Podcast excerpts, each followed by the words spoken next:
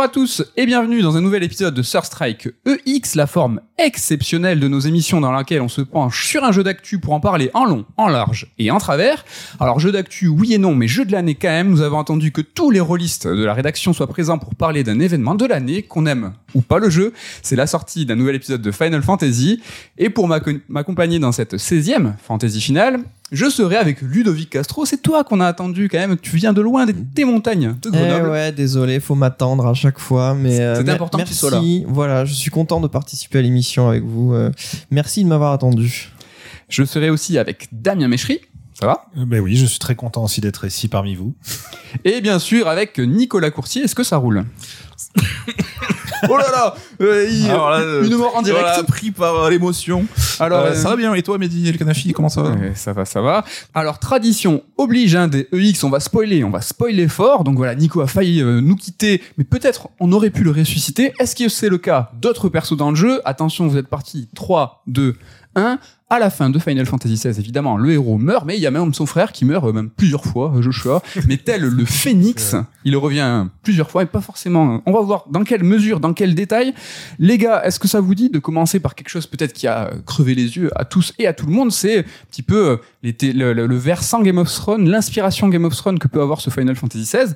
Est-ce que, euh, bah, j'imagine que vous l'avez tous remarqué, est-ce que vous l'avez apprécié? Qu'est-ce qu'il en est de cette inspiration euh, un peu euh, occidentalisante? Il faut savoir déjà que de base, c'est une inspiration qui est assumée à 100% par l'équipe de développement, qu'il a dit en interview qu'au moment où ils ont fait les premières réflexions sur ce que pouvait être le projet Final Fantasy XVI, ils avaient déjà l'intention de partir sur de la Dark Fantasy. C'était la période où venait de sortir au Japon la quatrième saison de Game of Thrones en Blu-ray, je crois. Donc du coup, ils ont acheté le Blu-ray des quatre premières saisons. Et euh, donc c'est Yoshida et euh, euh, donc Maero aussi le directeur créatif du jeu. Ils ont demandé à l'équipe en fait, l'entièreté de l'équipe qui allait travailler sur FF7, ou en tout cas sur la pré-production, de regarder intégralement. Ça a été même distribué, saisons. euh, la core Voilà. team, il y a eu une dizaine de coffrets qui ont été distribués euh, voilà, à la au, au petit groupe qui a imaginé le jeu. ouais. Donc c'est une note d'intention qui est claire, sachant que eux, qu'ils apprécient Game of Thrones, n'était pas une surprise. Hein, cette série euh, de géopolitique, dark fantasy, ça allait dans le sens de ce qu'ils appréciaient avant, puisqu'on le rappelle, une partie de l'équipe de FF16 euh, a travaillé avec Matsuno depuis longtemps. Ce sont des gens qui adorent la dark fantasy depuis toujours. Ils en parlent. Hein, même donc le directeur créatif et enfin le réalisateur créatif et euh, scénariste de FF16, lui-même disait en 2014 que sa source d'inspiration principale en matière d'écriture de scénario, c'est Matsuno lui-même. Donc forcément, quand ils sont tombés face à Game of Thrones, bah, ils étaient en terrain connu, mais avec cette version peut-être voilà plus euh, plus occidentale encore euh, qui leur a parlé aussi.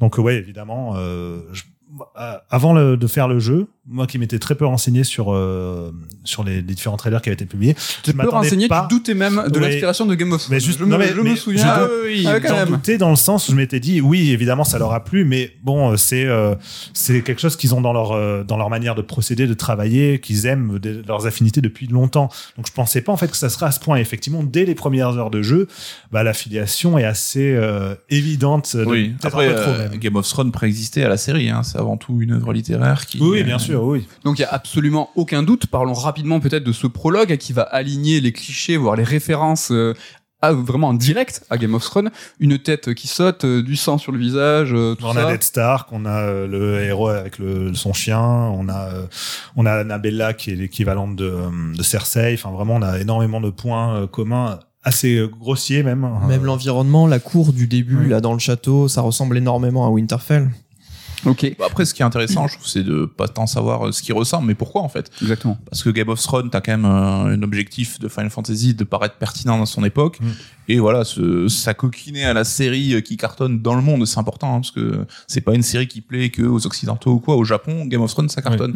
Donc euh, s'inspirer de l'œuvre culturelle qui cartonne le plus quand justement elle traite de dark fantasy, ce qui veut un peu euh, être la Mm. direction que tu souhaites emprunter, ça paraît quand même assez logique. Quoi. Ça paraît assez logique. Est-ce que ce qui peut être un petit peu dérangeant, c'est quand le Japon veut faire du, du jeu pour le monde entier, pour les Occidentaux, en prenant une œuvre qui justement parle aux Occidentaux, ça a jamais donné euh, quelque chose de très très glorieux? Et est-ce que cette inspiration, vous l'avez trouvée bien digérée de Game of Thrones, justement?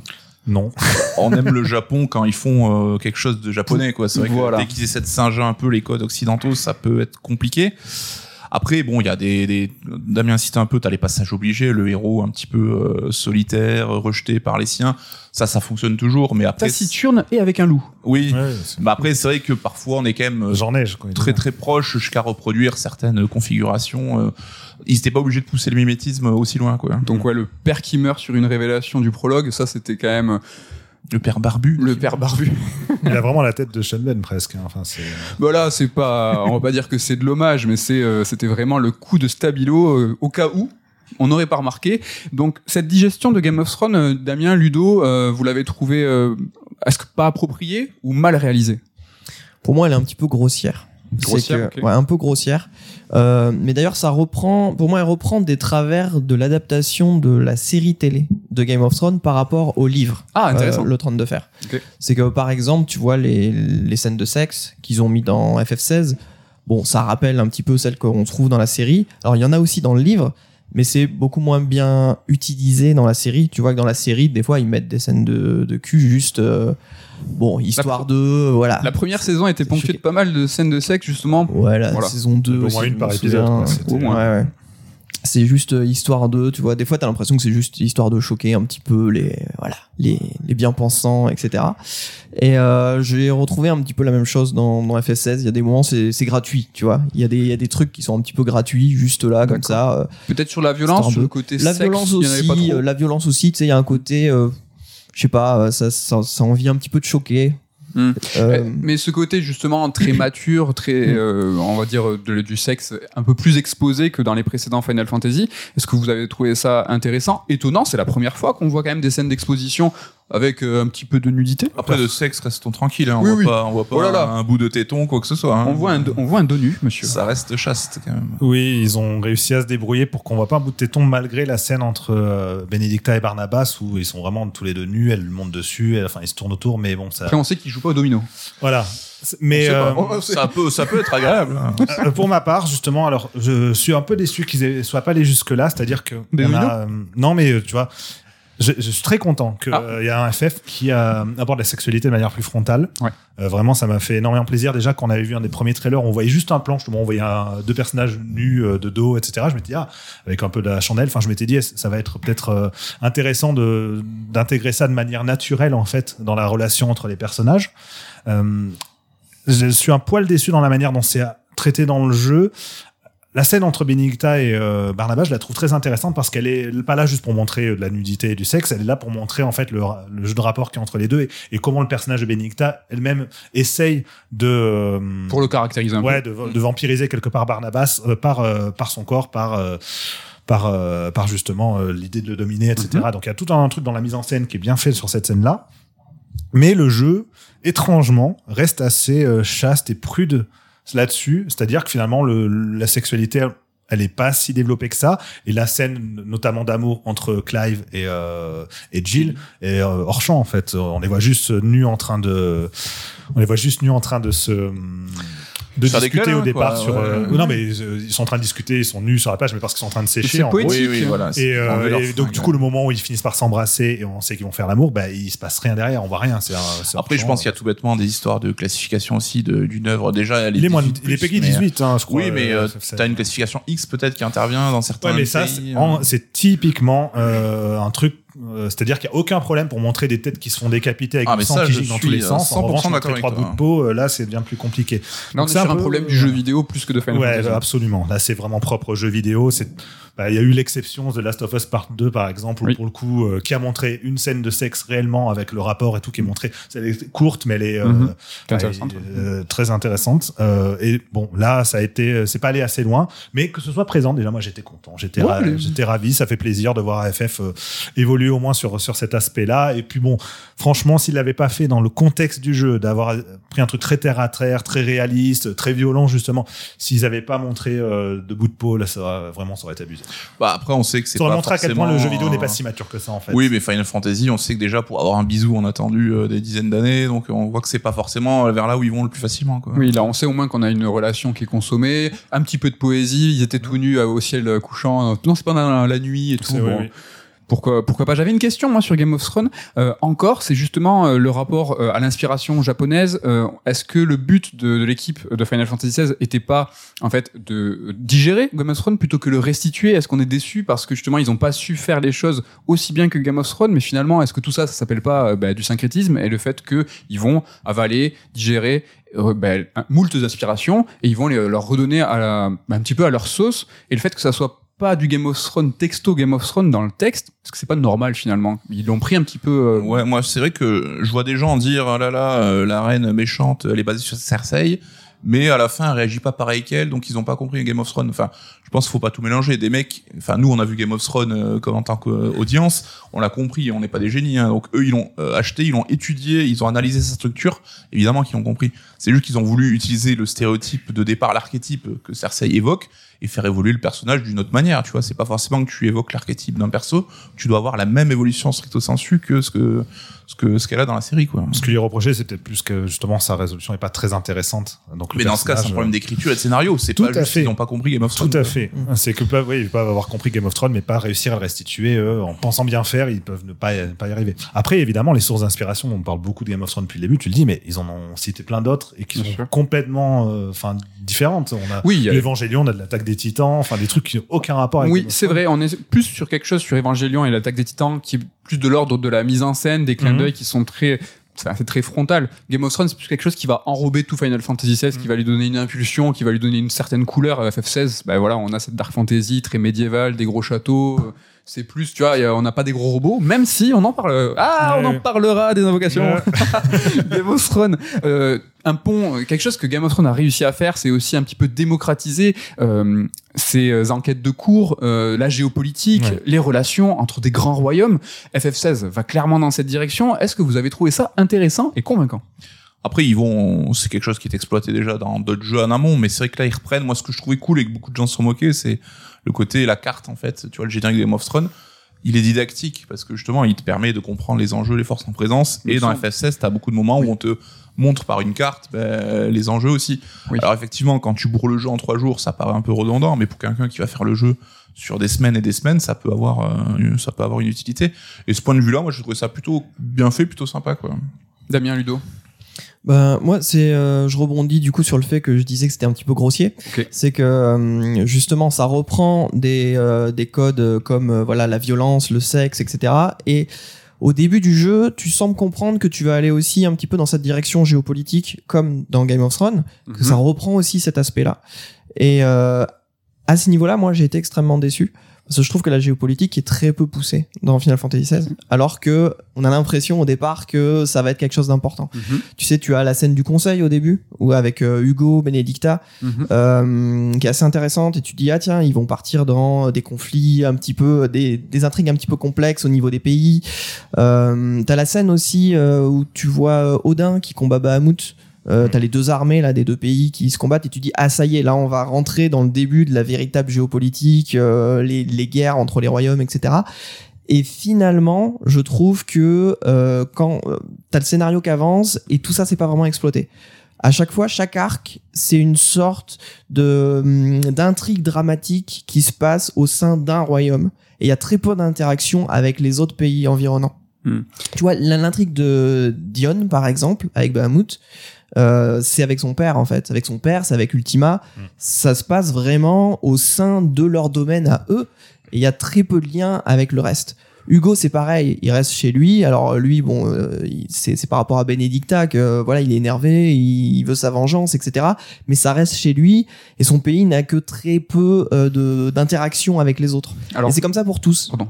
Nico, je t'en prie. Après, c'est un parti pris. Je pensais que le but, enfin, le scénar tel qu'il est envisagé, c'était de se concentrer autour des huit émissaires, donc les porteurs de, de, de primordiaux des invocations. Et c'est vrai que peut-être qu'on s'est nous-mêmes monté la tête en disant c'est un truc géopolitique, alors qu'ils avaient eux quelque chose de plus axé peut-être sur et notamment avec un héros qui, voilà, pour la première fois, on a un seul héros solitaire, pas une équipe. Peut-être que c'est, enfin, c'est pas un défaut de pas être géopolitique dans son scénar, tu vois, si tu te bases sur les, les humains, les personnages, quoi. Mais ils l'ont travaillé la géopolitique, c'est ça en fait. Ils l'ont travaillé, crée- mais comme un Même fou, ça quoi. crée une espèce de, de dissonance entre euh, le, le lore qui est très développé avec justement le bibliothécaire qui va te donner toutes les informations que tu peux avoir, Viviane qui va te faire à chaque fois les récapitulatifs sur l'avancée de- des éléments géopolitiques de l'histoire. Et tout ça, plus l'intrigue avance, en fait, plus ça reste de l'arrière-plan qui n'a rien à voir finalement avec le, le Schmidblick et avec ce qu'essaie de faire Clive. Donc, c'est vrai qu'on a l'impression qu'il y a Ah, un rien peu, à voir, euh, quand même pas, quand même. Rien à voir en termes de hum, résolution d'enjeu et d'arc narratif, ce que disait euh, Ludo justement, où chaque acte dans le jeu va être centré sur un truc bien précis d'un royaume et d'un personnage, mais dans l'absolu, la manière dont les relations entre les, euh, les royaumes évoluent et la manière dont tout ça se, se construit thématiquement n'a aucune incidence sur l'histoire de Clive. Ouais, t'as C'est quand même pas- Barnabas qui est le mec qui a commencé à foutre la merde et que tu comprends que c'était un plan aussi. Enfin, Mais en fait, c'est que c'est travaillé, c'est réfléchi, c'est une, c'est une base, mais nous, ce qu'on en fait en tant que joueur dans le développement du scénario, oui, mais est-ce que c'est un défaut pas là, c'est si pas- c'est pas forcément là où il voulait aller, tu vois la direction qu'il voulait prendre quoi. Alors Damien Ludo, je vois ce que vous Je voulez. pense que c'est pas un défaut en soi. hein. C'est juste que le jeu, a- au début, on a l'impression que la note d'intention, ça va être ça. Tu vois, c'est te dire, ah, tu vois, là, il y a un conseil, il y a, c'est très Game of Mhm. Thrones, en fait, le début. Avec euh, ce conseil, avec Hugo, euh, il y a, il y a c'est un peu une fausse des gens piste. qui sont- quoi. voilà, et c'est une fausse piste. Pour moi, je me suis dit, ah ouais, ok, on va aller dans la géopolitique. En plus, il y a énormément, comme on a dit, de, de, de, de clin d'œil à Game of Thrones. Donc on se dit, ok, on va aller dans la géopolitique. Et finalement, c'est pas du tout ça. Et ça m'a, euh, ouais, Après, sans ça- faire l'analyse de scène, le conseil sert surtout à caractériser Hugo et Benedicta, tu vois, qui seront les deux persos que tu vas retrouver en fil rouge derrière. Quoi. Hmm. Moi, je vois ce que vous voulez dire, Damien euh, et, euh, et Ludo. Euh, surtout Ludo, quand tu dis qu'en fait, c'est vrai qu'il y a de la géopolitique. Damien, quand tu dis que c'est vrai que c'est existant. Mais moi, je trouve que c'est quand même une bonne chose. C'est un jeu, je pense, qui a pris pour partie de dévoiler une histoire à hauteur d'homme. Mais c'est pas que le- la géopolitique n'exi- n'existe pas, c'est que la géopolitique n'est pas exposée. Elle existe, elle est en arrière-plan. Et justement, je trouve pas personnellement que c'est un défaut. Je trouve juste que c'est bien parce que ça existe et ça va donner de la matière, ça va donner du caractère à tout ce qu'on vit sans pour autant que ça nous soit exposé. Si tout ça n'existait pas, on aurait vu du vide en fait. On aurait vu que tout ça était en fait construit euh, sur un château de cartes de, de rien. Sauf que là, non, nous on vit une, une histoire d'un héros solitaire. Et même moi, je trouve que Ludo, quand tu dis que tu as une note d'intention, avec ce conseil, je l'ai pas senti cette note d'intention. Pour moi, c'est vraiment ce prologue, prologue qui finit sur ce logo de Final Fantasy XVI. Alors que normalement, le logo de Final Fantasy XVI, c'est quelque chose qu'on apprend sa révélation à la fin, le vrai sens de ce logo. Là, il finit sur, en fait, vous voyez ces deux déités qui se battent. En fait, c'est euh, le combat de deux frères. Et en fait, on est en train de parler de ça. On est en train de parler de la fraternité. On est en train de parler d'hommes. On n'est pas en train de parler de pays qui sont en train de se faire la guerre. Même si, en toile de fond, ces pays se font réellement la guerre. Moi, je l'ai plus pris comme ça. Et j'ai trouvé ça cool, justement, que toute cette Bible qui existe quelque part sur cette géopolitique, elle soit réelle quelque part Mhm. dans, dans, le, dans le contexte. Après, je pense que l'un n'empêchait pas l'autre. C'est-à-dire, tu pouvais peut-être quand même développer un petit peu plus. Tu vois, par exemple, lorsque tu as l'Empire qui récupère euh, le Dominion. Ouais. C'est c'est juste, voilà, on le dit, c'est une ellipse, c'est fini. Ouais. Il n'y a aucun enjeu euh, par rapport à ça. Ça aurait Et pu être possible. Ça m'a laissé sur ma faim, on va Ouais, dire. je comprends. Voilà, ça m'a laissé sur ma faim à ce niveau-là. Donc là, ce prologue, j'ai pas, je vous en ai parlé de ce logo, tout ça, une thématique, la fraternité, d'autres thématiques. On a parlé de jeux à hauteur d'homme, un héros solitaire, une tout ça. Est-ce que ça vous parle Euh, Il y a quelque chose qui a été évoqué justement à, à- à hauteur d'homme, c'est ben, le traitement des hommes, de l'esclavage. Ah non presque. Ah non, d'accord. Avant, hein, c'est pas mal, pas mal. T'aurais pu. Ouais, Mais je pensais que tu faisais un jeu ce traitement de l'homme, de l'humanité, euh, l'esclavage, c'est un thème qui est fort. Est-ce que vous avez trouvé ça intéressant, mature, frontalement traité dans FF16, ou finalement assez décevant et superficiel Oh, c'est encore une tarte à la crème du RPG, ça. Oui. Après, souvent, c'est des enfants loups versus, euh, tu vois, là, c'est traité plus avec des, des êtres humains. Il n'y a pas ce côté euh, métaphorique, mais, euh, enfin, je vais pas trouver ça spécial. C'est mis en avant, enfin, je trouve pas ça incroyable, mais En c'est fait, pas ce qui est bizarre, c'est que c'est mis en avant pendant un temps et après, c'est complètement oublié. quoi. C'est vrai, c'est quelque chose qui une impulsé au début. qui est abandonnée assez vite. Bah, oui, enfin, c'est surtout à travers l'histoire de Jill aussi, où tu vois que elle, en tant qu'émissaire, elle est en fait, euh, c'est considéré comme une arme par ceux qui l'utilisent et qu'elle a aucun droit, que c'est un peu un un sous-être, quoi. aspect complètement sous-exploité aussi. hein. Mais qui s'en- qui s'arrête, euh, qui s'arrête trop tôt et qui est pas assez développé, c'est certain, mais. euh, Donc ce Jill, cet émissaire de glace, donc Shiva, euh, finalement est caractérisé un petit peu par cette scène, cet esclavage et tout. Et qu'est-ce qu'il en est au fil du jeu? Qu'est-ce qu'il en est de, de Jill? C'est compliqué parce que Jill, franchement, si on la prend, si on prend extérieurement ce qu'elle est, donc son design, son histoire, euh, ses dialogues et tout, moi je trouve que c'est un perso qui qui est réussi, enfin qui est bien, qui est intéressant. Petit insert, je trouve personnellement que c'est l'un des plus beaux personnages féminins de, Ah, de Final Fantasy. incroyable. Je trouve son design incroyable. On l'a dit rapidement dans Red Alert, je me permets de le redire ici. C'est vrai que Nico t'a dit ah mais elle a un caractère, un visage assez figé, euh, sans, de, sans avec peu de Elle est détails. moins expressive Mhm. que d'autres persos. J'avais l'impression que c'était volontaire parce que justement c'est l'émissaire de glace et que c'est quelqu'un qui est très froid et qui est inexpressif un petit peu et je trouvais ça intéressant. Je sais pas si c'est volontaire mais je trouve ça Elle stylé. dégage quelque chose, c'est clair. Ouais. Mais le problème, c'est son traitement dans l'histoire. C'est euh, non seulement euh, donc c'est euh, le enfin le centre d'intérêt amoureux de, de Clive, donc très bien, ça on le comprend très vite. euh, Ils sont amis d'enfance et amoureux d'enfance depuis toujours. Et c'est un truc qui est bizarrement exploité, je trouve, tout au long de, de l'histoire. Euh, déjà, on voit qu'ils vont se mettre ensemble. Euh, pendant la scène où ils sont avec Sid, justement, c'est euh, avant la première ellipse. Il y a une ellipse de 5 ans. Ils sont toujours pas ensemble. Moi, ça, c'est un truc qui m'a qui m'a choqué. J'ai pas compris. J'ai pas compris parce que du coup, après l'ellipse, en gros, c'est euh, eux deux contre le reste du monde, quoi. Enfin, ils font la, la rébellion, ils se forgent le truc. Pendant cinq ans, eux qui étaient euh, déjà amoureux, qui étaient euh, amis d'enfance, enfin, qui sont depuis toujours et tout, ne sont toujours pas ensemble. Avec, ils ont une trentaine d'années. Enfin, pour un FF qui se veut adulte et qui a envie de mettre en avant justement cette relation naturelle entre les- entre les humains, bah, j'ai trouvé ça bizarre, bizarre que ce soit pas développé comme ça. Avant que tu passes à un autre argument, je pense que c'est plus de la maladresse que qu'autre chose parce que par deux fois le jeu, à travers le personnage de Gab, en fait, vient te rappeler que la réalité d'FF16 c'est la guerre. Et donc à la seconde en fait où Jill euh, et Clive vont s'embrasser, il y a Gab qui arrive et qui dit waouh c'est euh, c'est la merde, C'est la guerre. Et donc là c'est juste bah, frontalement on nous explique euh, que ben non non on n'est pas là pour faire des bisous. Et ça arrive par deux fois que Gab vienne voilà, couper une scène importante pour dire Mm. on fait pas autre chose que la guerre. Donc Je suis d'accord, avec- c'est intéressant comme point de vue, et je- tu m'en avais déjà parlé, je suis assez d'accord, mais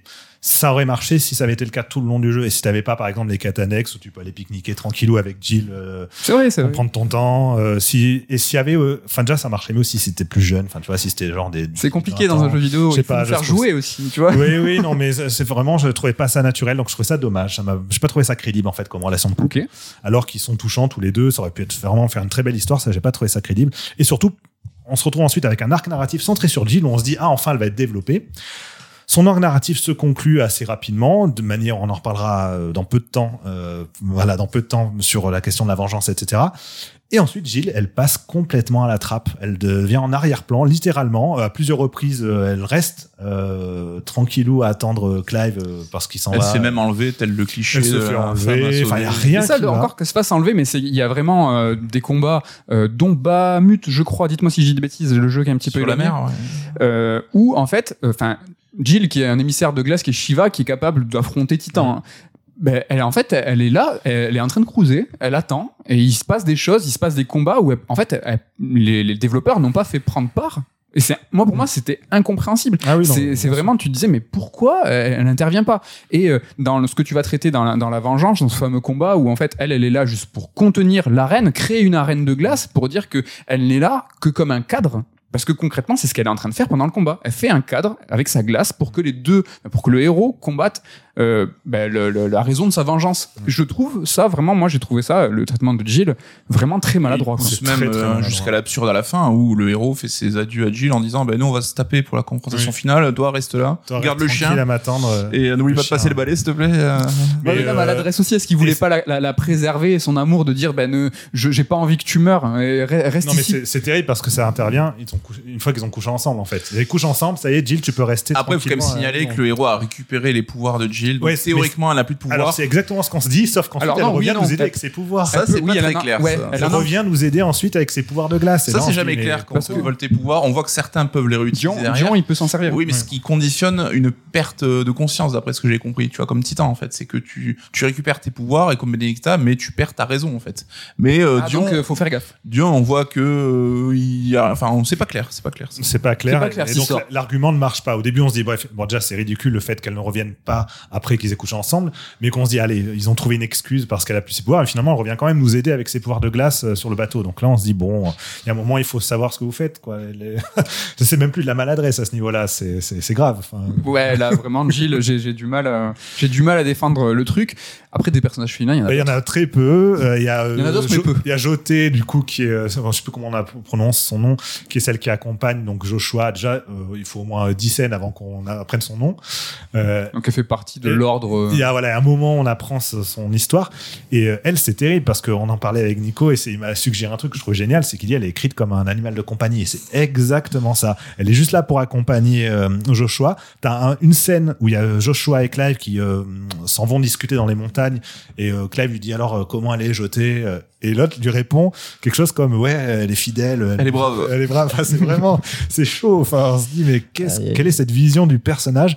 Et toutes les mais pareil jetée à la fin comme Jill elle reste attendre son maître bien sagement euh, sur le vaisseau pour euh, C'est un garde, c'est un garde du corps. hein. Oui, puis Ouais, Joshua dragouille euh, devant elle ouvertement. Enfin, on sait pas trop quel est leur type de relation, mais. euh, oui, dragouille mid. Enfin, on sait pas s'il a dragouille, euh, parce que c'est bizarre. Nous, comme c'est tourné en matière de mise en scène, on a l'impression qu'effectivement, il, il est ébloui par mid et la dragouille, alors qu'en fait, euh, dans les réponses que lui font les autres derrière, c'est plus qu'il aurait gardé ses, euh, ses réflexes de, Oui, de cheveux de gentilhomme. Voilà, de gentilhomme, du coup, et comme il y a très peu de personnages féminins, bah, c'est la première fois qu'il en croise un nouveau, et du coup, il, il fait un baise-main. Mais euh, bon, euh, enfin, c'est c'est chaud, quoi. Après, je la considérais à peine, parce que ça reste quand même un perso de troisième zone, Exact, mais ils oui. essaient de développer un peu son côté qui fait partie d'un ordre euh, mystérieux ancien. Développer, c'est vite dit, ils le disent, mais c'est oui, tout, oui, on non, sait pas plus. ouais, ouais.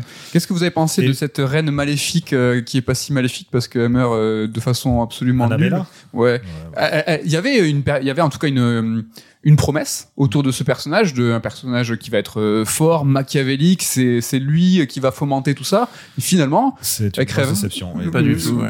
C'est une grosse déception. Bah, ça fait partie des, des points euh, du scénario où bah, c'est un pétard mouillé. Quoi. On se dit, ah, est-ce que ce personnage va être intéressant? Elle a- elle a l'air de vraiment dépasser son propre statut. En fait, pas du tout. Elle a juste euh, enfin, ses, ses- ses obsessions et ça va pas plus loin. Mais un- quand même un personnage dont on n'a pas parlé, féminin, qui est bien, c'est Benedicta. voilà. Euh, Benedicta, bon, elle s'est fait critiquer parce que dans le cadre euh, de ce récit, évidemment, c'est celle qui s'est usée de ses charmes, machin, qui a été violée euh, plus jeune, machin.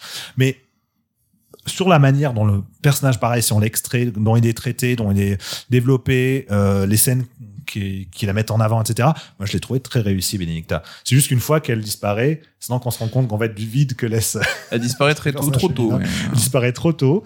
Et euh, ouais, c'est euh, c'est dommage. Le perso de Mid, qui est cool, moi je trouve, euh, bon, qui est un perso euh, à peine secondaire, mais qui est Donc la fille de Sid. la fille de Sid, donc qui est voilà la classique euh, héroïne, toujours. euh, Mais elle a un bon petit design. C'est vrai qu'on n'a pas parlé de design, mais même Clive, hein, le roi des beaux gosses, moi je le trouve très stylé. Globalement, le caractère design donc de Kazuya Takahashi est génial. Enfin, Ouais, vraiment, il ne veut pas très, dire, très- c'est euh, c'est super beau. euh, Même déjà le rendu dans le jeu est très bien, mais il faut voir les concept art, c'est magnifique quoi, ce qui, ce qui. Donc cette fameuse vengeance de Jill amène à une thématique importante dans Final Fantasy XVI. Damien, tu voulais, tu voulais nous en parler Ah, C'est un truc qui m'a un peu traumatisé moi dans, dans FF16 pour un FF. Euh, c'est que la vengeance n'est jamais remise en question dans ce jeu. Alors on va dire que ça va aller avec le, le contexte qui se veut adulte, la violence, la maturité, etc. Mais dans le jeu, à plusieurs reprises, les personnages donc tuent d'autres gens, euh, vont tuer volontairement, donc assassiner par vengeance, euh, avec colère. C'est ce que fait Jill justement quand elle se venge. Elle transperce euh, l'espèce de mage là. On voit le, le sang qui gicle et tiens, tu m'as fait ça, ben je te rends ça. Œil pour œil, dent pour dent. Quoi, ce qui est aussi d'ailleurs le sujet même d'une des quêtes annexes avec je sais plus comment elle s'appelle la, la vieille dame là qui est dans le Tu as pas noté non, j'ai oublié de noter son nom, la vieille dame. Bah, de toute façon, les deux personnages qu'on croise tout le temps. T'as le forgeron et t'as la vieille dame qui nous vendent des objets là. Et elle, on a une quête annexe pareil où elle va se venger, euh, œil pour œil, justement, dent pour dent, et euh, jamais remis en question. Nous, on l'aide à se venger. Et tout le long du jeu, comme ça, Clive aussi, quand il affronte Hugo, les deux, ils se crient dessus, ils font ah, meurs, meurs. et, euh, et vraiment, c'est une violence. Il y a une scène, je crois, euh, vers la fin, où t'as euh, Clive qui, qui est dans une espèce de monde psychique, je sais plus pourquoi, et il y a une, une phrase qui est en mode Et toi qui tues des gens, est-ce que tu te trouves bien? Est-ce que tu trouves que tu es quelqu'un de bien? C'est le seul moment où ça remet un peu en question tout ça, mais le reste du temps, bah, le jeu, il s'en fiche. quoi. Et pour un FF, niveau moral, je trouve ça bizarre. Voilà. Est-ce que le contexte médiéval, là où à l'époque on faisait la guerre parce qu'il fallait se faire la guerre dans, une, dans un désir de conquête, ne peut pas un Ben, petit oui, peu mais un contexte qu'il y ait des gens dans ce domaine-là, dans ce monde, qui, euh, sont, qui sont pour la vengeance, qui sont euh, pour. euh, Après c'est l'ADN, c'est le combat. Ils sont là, t'en as un qui te saoule, tu vas le défoncer quoi. C'est pas, ça va pas plus loin. Je. Ouais, mais c'est que de- euh, sur des, les personnages principaux qui sont justement ceux. euh, Je veux dire qu'ils s'élèvent pas quoi. Voilà, ceux qui sont censés porter des valeurs hautes, qui sont censés justement se rebeller face au système, ce qui est le concept dans le jeu. Hein, Clive qui, le euh, fera. Clive, le, justement, qui représente l'humanité symboliquement sur la fin du jeu.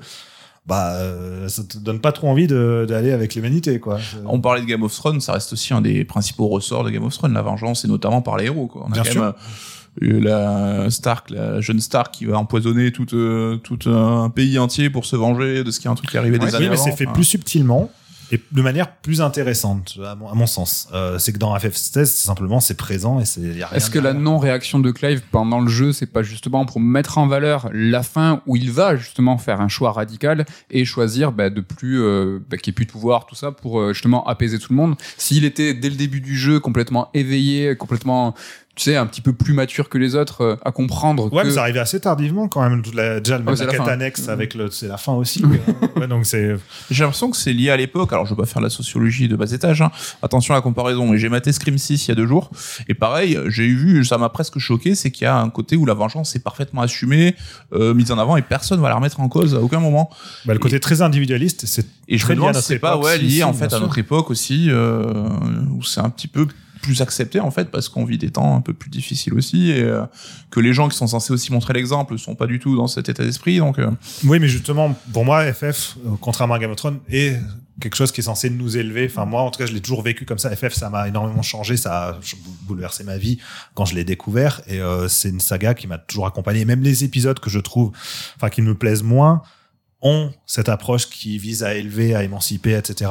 Et celui-là, bah, pas du tout à mon sens. Euh, et donc, ça m'a fait bizarre. Je me suis dit, euh, quelle, est, quelle était leur intention, quoi, euh, derrière. Ludo, qu'est-ce que t'en penses de toutes ces thématiques? Bah moi la vengeance, euh, ouais très bien, mais euh, non, mais c'est juste que je j'ai pas trouvé ça intéressant. La manière dont c'est traité, tu vois, tout l'arc d'Hugo, il est inintéressant au possible. Je veux dire, il arrête pas de crier qu'il a envie de se venger pour Benedicta et ça s'arrête là quoi. Et c'est des heures de ça. Euh, voilà, c'est pas la pendant manière. cinq dont- ans, il massacre tout le monde, mais sans jamais trouver. Bon. Oui, C'est bah, un personnage teuteux, mais bah, il en faut aussi, tu vois. Des... après il est clairement oui, montré comme un personnage pathétique et justement pour contrebalancer euh, sa force euh, herculéenne et tout quoi Non, très bien, très bien, mais c'est très cliché et c'est très euh, et c'est inintéressant. Pour moi, c'est juste que euh, voilà, bon, j'avais envie de finir cet arc parce que j'en avais marre, c'était tout le temps la même chose. Euh, Il n'y avait pas d'enjeu, euh, d'enjeu, ouais, d'enjeu intéressant, tout simplement. Bon, tout ça a été très réaliste, très terre à terre, mais Final Fantasy XVI, c'est aussi bah, des grandes invocations, du surréalisme, du fantastique. Qu'avez-vous pensé bah, voilà, de ce duel qu'il y a entre pragmatisme et fantaisie? Bah, les phases euh, justement qui sont les plus folles ça reste ce qu'on retiendra je pense le plus du jeu quoi. C'est les combats primordiaux qui atteignent des sommets de mise en scène de folie qui sont assez dingues. Mais c'est vrai que t'as cette espèce de dichotomie où parfois t'as l'impression vraiment qu'ils sont forcés à être très terre à terre réalistes dans les costumes les designs la direction artistique. Et t'as des fois où ils se lâchent complètement. Ben, et ça crée un ça crée un truc un peu chelou quoi ouais. Ouais, ça finit sur du Dragon Ball et tout. Enfin, c'est très bizarre. Euh, là, encore une fois, en termes de tonalité, on se dit, est-ce que je suis encore dans le même jeu que celui dans lequel j'étais une heure avant? Justement, est-ce que c'est pas intéressant ce, ce contraste important? Ouais, c'est un- en soi, c'est intéressant ce contraste important. Mais en termes d'immersion, c'est bizarre. Euh, encore une T'es fois, bousculé. euh, euh, bah, on est bousculé, mais même sur le, la manière dont les personnages agissent et réagissent, euh, je trouve qu'il y a quelque chose qui colle pas avec leurs ambitions euh, sur l'idée d'une humanité plus terre à terre, etc. Je- Et en caricaturant, on pourrait même dire, je trouve que ils ont tout fait pour gommer ce qui faisait un peu japonais dans le jeu. Et sauf dans ces scènes-là Oui. où là c'est du pur, euh, enfin c'est de l'animé japonais quoi, Oui. 100%. Donc c'est bizarre aussi, tu as un peu le cul entre deux chaises. L'amalgame, peut-être le, le mélange de l'eau et du sirop qui a pas été euh, bien fait. Ouais, c'est que c'est vraiment euh, trop fragmenté. Ah, ça, c'est l'inspiration bien occidentale. Ça, c'est leur côté Jap euh, complètement, tu vois, débridé. On a beaucoup aussi entendu parler cette comparaison de Asura's Wrath. Moi, je trouve qu'elle est Oui. euh, parce qu'on a des, Oui. sac- des séquences complètement folles Oui, qui oui. vont euh, chercher par là. Quoi. Il y a du Azura- Azura's Wrath ou même du Bayonetta, enfin le combat contre Titan avec les espèces de gros tentacules là où je sais plus, enfin c'est du pur Bayonetta. Attaque des Titans. De toute façon, Platinum Games a aidé d'ailleurs au développement des scènes d'action euh, de- du jeu. Ben, on les remercie. On les remercie. ouais. Non, mais c'est voilà, c'est mais vraiment le passage où il arrive justement face à Titan, euh, il est en train de balancer un gros rocher, on descend euh, de je sais pas combien de kilomètres là dans les airs pour lui balancer un rocher dans la figure. Puis c'est toujours plus, c'est interminable. Quoi. Ouais, et quand tu repenses juste avant, euh, enfin aux scènes à la Game of Thrones, je fais ouais bon, pourquoi pas, mais c'est quand même Pourquoi pas le côté. euh, c'est quand même particulier. C'est-à-dire que ces contrastes-là, on peut les retrouver dans tous les FF, mais souvent parce que c'est un contraste sur la durée. C'est-à-dire que ça démarre souvent un peu de manière un peu terre à terre, un peu simple, et puis boum, il y a une montée en puissance sur la fin. Et du coup, si tu repars effectivement entre la fin d'un jeu où tu finis sur la lune ou quoi, et le début où t'es euh, un truc plus euh, fantasy basique, médiéval, ok.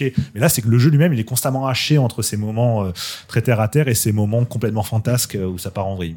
On va dans l'espace hein, dans FF16. Eh ben oui. Finalement, Ouais, ouais. Ludo, qu'est-ce que t'en as pensé de ce côté fantastique? Mais moi j'aimais bien ces passages. Moi je préfère les passages dans FF16 quand ça part complètement en vrille, euh, fantastique, avec feu d'artifice, euh, Azure Wrath et tout ça. euh, moi ça me va très bien.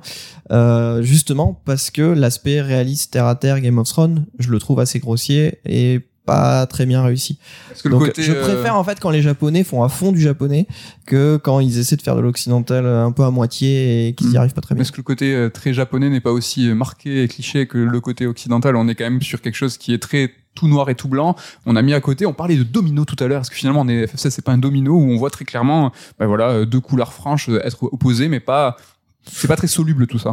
Pas très gris. C'est pas très gris. Ah ouais, non, le manque de nuances. Où est le gris? Non, c'est c'est pas très soluble.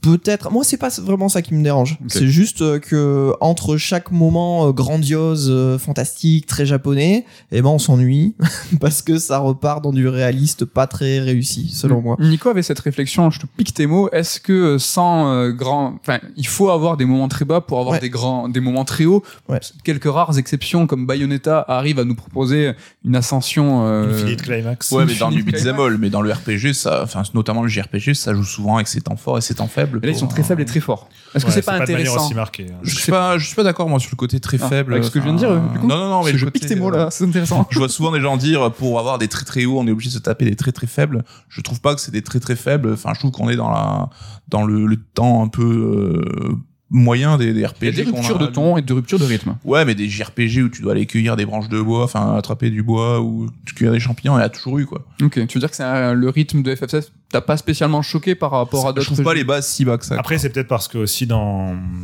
d'autres JRPG, l'exploration, l'univers est plus engageant là, comme c'est très gris, très terne, etc. T'as peut-être pas envie non plus d'aller ramasser des bouts de bois, euh, alors qu'on Non, vient de moi, se taper ça, un feu d'artifice dans les airs. T'as pas envie d'aller chercher des bouts de bois? Pour le fantastique, euh, est-ce que c'est aussi réfléchir, s'élever, la philosophie? Ah. Est-ce qu'il y a un pont à faire euh, là-dedans? Oui, bah, le thème central de FF16, on le comprend sur la fin, c'est le passage du mythos au logos. Alors, je vais essayer d'être euh, clair, rapide, pas barbant sur cette question. C'est un truc qui est euh, très important dans l'histoire de la pensée humaine et de l'histoire de la philosophie humaine. En fait, le passage du mythos au logos, c'est pas un truc qu'ils ont inventé dans. euh, C'est cité FF16, explicitement hein. dans le jeu en tout C'est cité explicitement dans le jeu. En fait, tout le long du jeu, tu as Ultima qui appelle Clive euh, Mythos. Normalement, ça se prononce Mutos, euh, comme euh, par exemple Lubris, euh, le Y en fait en grec c'est un U. Mais bref, on- pour le, la clarté, je vais dire Mythos parce que de toute façon, c'est devenu ensuite mythologie, mythe, etc. Donc c'est assez, assez évident. Donc il appelle Mythos pendant tout le jeu. En se disant, ouais, c'est moi, je vais m'incarner dans toi, tu vas être Mythos, etc. Et à la fin, en fait, ah, mais t'es pas Mythos, t'es Logos.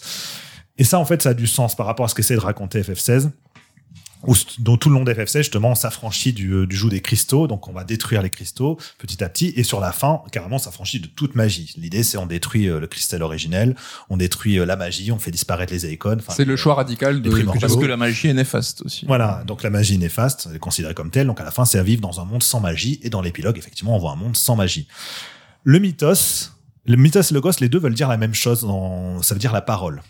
Mais le mythos, en fait, c'est la parole qui est devenue le récit, qui est devenue l'histoire. Le mythe. quoi. Le mythe, exactement. Parole ouais, l'intelligence ça- narrative. C'était par le mythos que les gens se comprenaient le monde, en fait, euh, dans les, dans, bah, avant, justement, euh, dans, dans l'Antiquité, etc. C'était le mythos qui nous permettait de donner du sens à ce qu'on pouvait percevoir du monde, etc. Et il y a un moment où des philosophes se sont dit, non, mais on va passer sur autre chose. Et c'est notamment avec Platon, qui a considéré lui le logos, donc la pensée rationnelle, donc c'est la parole, hein, le, verbe toujours, mais la pensée rationnelle, par les concepts et par l'abstraction, et par nous-mêmes qu'on va comprendre le monde et non plus par les histoires qu'on se raconte. Donc Platon, c'est celui qui a un peu créé ce, schisme justement entre les deux, les deux aspects, cette dichotomie, et qui a été accentué ensuite par même son Aristote, du coup son, son, disciple, qui lui a dit euh, non mais vraiment les, euh, les mythes, c'est euh, des histoires pour les enfants, il faut arrêter avec ça. Une phrase qui est reprise texto dans euh, l'épilogue de FF16 en fait où justement la, la maman des deux petits enfants dans l'épilogue dit euh, ah vous êtes encore en train de, de jouer à ça? Non mais il faut laisser euh, cette histoire idiote c'est un mythe euh, la magie c'est un conte de fées c'est pour les enfants c'est repris texto Et donc ce passage mythos logos, en fait, ça a marqué bah, du coup toute une partie importante de l'histoire de la philosophie. Euh, et après Platon, bah, ça, on est parti de plus en plus vers cette idée du logos, de la rationalité, en fait, la compréhension par les concepts. Et ça, c'est un truc qui est quand même important. Ça, reste de, l'abstraction malgré tout. Hein. Et derrière, je vais pas revenir là-dessus, mais plusieurs philosophes au fil des siècles ont repris cette notion de logos à leur, à leur sauce. Et certains ont voulu la rejeter, notamment Nietzsche, mon préféré, qui a dit, lui, qu'il voulait un retour au mythos. Justement, lui, un peu dans le, dans l'opposition Dionysos pour le, donc le mythe et Apollon. Donc c'est tu, nous perds un peu là, reviens sur le jeu, le rapport dans Et le donc, jeu. hein. Dans le jeu, en fait, c'est exactement ça. C'est on s'affranchit du concept même de mythe en général, de d'histoire, pour revenir à l'humain. Ce qui est un concept très JRPG. Ce aussi. qui est un concept très JRPG. S'émanciper du pouvoir des dieux et prendre son C'est contrôle, euh, le contrôle de JRPG, son c'est humanité. très intéressant, c'est très, cla- très classique, on retrouve ça dans les JRPG, mais c'est intéressant d'avoir abordé cette question du mythos et du logos, parce que justement, c'est en gros le début de la philosophie humaine et donc de l'humain qui pense par lui-même et pour lui-même. Mais ce que je trouve bizarre, c'est qu'FF16 ne propose rien là-dessus. C'est-à-dire que justement, en termes de concept, il ne propose rien sur le, qui rattache à l'humain lui-même. Donc en gros, on se retrouve sur un- une transition, un rejet de, du mythe et du récit, par le biais d'un mythe et d'un récit, donc c'est très bizarre, euh, qui se cristallise par le fait que Joshua à la fin a écrit le livre Final Fantasy. Donc vraiment, le, c'est devenu un livre pour enfants. hein. C'est, euh, c'est pas, c'est pas juste un mythe, mais Un livre de contes et de c'est un légendes. livre de contes et de légendes. Donc vraiment, c'est un truc ça- ça qui appartient au passé et qui n'est plus là pour structurer l'avenir. C'est-à-dire que c'est devenu juste un jeu pour les enfants. C'est plus, euh, c'est plus quelque chose qui sert de base en fait pour l'humanité pour s'émanciper. C'est vraiment on n'a plus besoin de ces contes-là, à part pour s'amuser quand on est des gosses. Et donc du coup, tu vois, c'est un épilogue hein, qui est. Oui, Oui, mais, mais, euh, enfin, dans le jeu, ce qui est, ce qui est dit, et c'est ce qu'on retrouve, chez- je crois, dans FF13 ou même FF9 ou quoi, c'est que tu t'émancipes du joug des, des dieux qui se jouent de toi. Enfin, c'est la tragédie grecque, quoi. Pour Exactement. prendre le contrôle de ta destinée, quitte à ce que ce C'est- soit pire qu'avant. Mais, c'est- au moins, ça c'est sera. du principe du JRPG, ça. Ouais. Sauf que dans les JRPG, à chaque fois, sur l'ensemble de leur euh, scénario, de leur, euh, il y a les personnages humains, justement, qui vont développer des concepts et des valeurs pour justement justifier cet euh, affranchissement vis-à-vis du joug des divinités. Là, il y a rien de tout ça dans FF16, c'est-à-dire que la, confrontation finale entre Ultima et Clive, Ultima pose la question à Clive de bah, maintenant que en gros tu fais disparaître la magie, qu'est-ce qui va rester? Bah, Clive, avant de faire une note d'espoir, dit bah oui, euh, je sais que ça va être euh, une histoire pourrie, euh, on va tous s'entretuer, on va souffrir, on va- ça va être une histoire Bah, nulle. Mais a c'est comme ça qu'on est nous les humains. Et puis bon, maintenant qu'il n'y a plus les dieux, peut-être qu'avec un peu de chance, ça ira mieux. Mais déjà, tu, Je trouve tu ça- prouves bien qu'il il propose pas rien. Il propose quelque chose qui peut-être euh, tu trouves ça triste, non, mais il euh, propose il- pas, il dit ça va être comme ça. Et après, on va voir ce qu'on peut proposer. Mais en fait, dans le jeu lui-même, il y a aucun concept Bah, d'émancipation concept, il fait, il fait un choix rationnel de dire il croit en l'homme et c'est ce qu'on dit depuis tout à l'heure que finalement même la géopolitique est loin finalement là c'est même la fantaisie qui est loin c'est qu'il croit en l'humain en disant bah, la suite on la fera nous-mêmes ça. Toi, Et- tu attends une fable en fait où t'es la morale de l'histoire, alors que justement le jeu qui est un traitement réaliste, on l'a dit, qui est certainement aussi lié à l'époque, à l'ambiance. exactement Bah, c'est vrai que les humains, oui, on s'entretue, on se fait la Mais guerre, les- on détruit la planète. Mais tout à euh, fait, et c'est bien ça que je trouve triste par rapport à Final Fantasy et par rapport à ce que cette saga représente et par rapport à ce que euh, cette saga a toujours fait justement de cette question de l'affranchissement. Il te de- manque l'espoir. du joug divin. Il me manque ben, l'espoir, il l'est retranscrit vite fait dans, dans le dialogue final de Clive. Oui, mais, me l'épilogue manque- te montre que le mais monde a survécu, dans le- que les enfants heureux. sont heureux, Ouais. ils s'amusent à, jouer. Oui, mais euh, c'est, enfin, je trouve ça très pauvre justement dans scénaristiquement et thématiquement.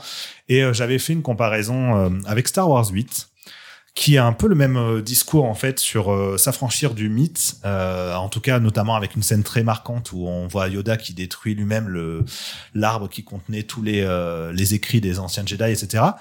Et, et, et donc il y avait plein d'aspects sur lesquels Star Wars 8 essayait de s'affranchir un peu des codes qui est établis dans dans la saga, mais c'était un en fait, c'était pas s'affranchir du mythe en lui-même, c'était s'affranchir du dogme, c'est-à-dire de ce qui est figé et de ce qui est euh, auquel on obéit aveuglément. Le mythe, c'est pas ça. Le mythe, c'est un truc qui est vivant, qui bouge. Enfin, il suffit de lire euh, du Claude Lévi-Strauss, qui euh, donc célèbre anthropologue, qui était un mythologue aussi euh, assez érudit et qui a toujours allé sur cette idée de justement le mythe, c'est quelque chose de vivant, de mouvant, etc.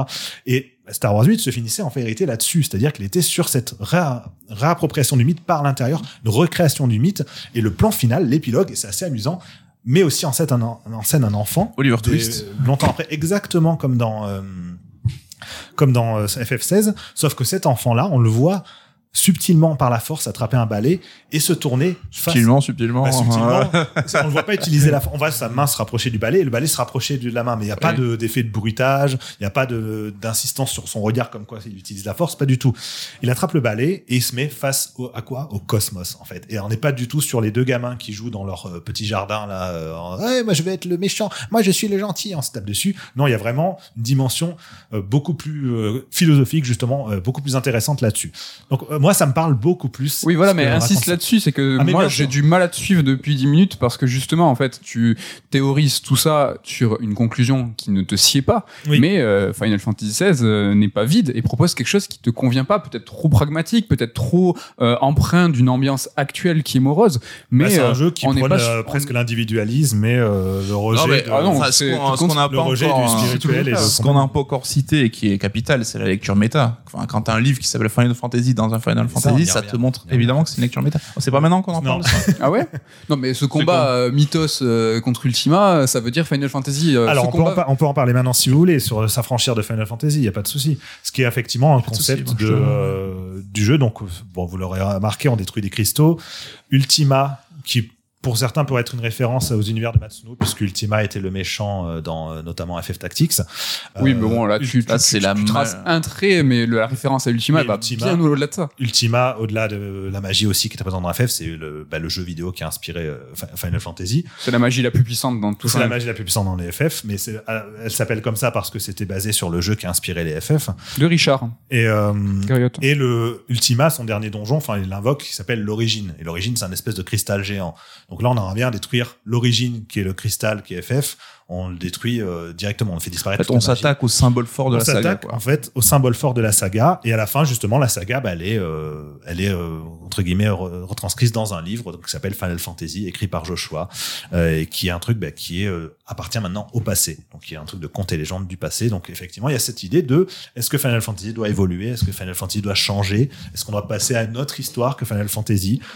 Ça, c'est que des questions, parce que euh, justement, nous, en tant que héros, en tant que Clive, on est mythos, donc on est le mythe. Donc Mm. Finalement, c'est très, en fait. Ça, c'est important aussi. Et à la fin, euh, ce que représente ce livre, écrit par Joshua, c'est de la préservation. Ça veut dire qu'il ne faut pas oublier ce qu'est Final Fantasy, et il faut pas forcément imaginer que ce jeu est en train de dire on va passer à autre chose. Ce jeu, il est peut-être en train de dire n'oublions pas d'où on vient, il faut le conserver. Mais ça marcherait si euh, elle avait pas la phrase de fin de la maman qui disait euh, c'est des histoires idiotes qu'il faut laisser aux enfants et c'est la seule phrase de l'épilogue. Ça me rappelle Matrix euh, avec où on se base sur une seule petite phrase. Non, mais c'est- l'épilogue, en fait, il est très simple. On voit, Bah, on voit une se- seule citation de la maman. C'est le moment où il dit voilà, il n'y a plus de magie. Elle dit ça, c'est un truc de, c'est une histoire idiote pour les enfants. On voit des enfants qui jouent à se raconter, euh, moi je vais être le méchant, moi je vais être ceci. Et Final Fantasy qui est devenu juste un livre d'histoire, en fait. Oui, mais, je peux t'en faire une interprétation, c'est garder votre âme d'enfant. Les adultes trop sérieux, ils ont pas, ils comprennent pas la Ouais, mais si, fantaisie. si c'était bah. ça, ils auraient pas fait du mythos au logos. En fait, c'est ça. Le twist, c'est, il s'appelle, c'est pas mythos. Oui, non, mais on croit que mythos depuis le début. Le twist, c'est qu'il est logos. Ça, je Il pense la- que ça la sera plus pertinent d'en parler euh, en fin d'émission. Mais pour moi, t'as la lecture méta qui s'arrête pas là. C'est clairement l'équipe de dev qui se demande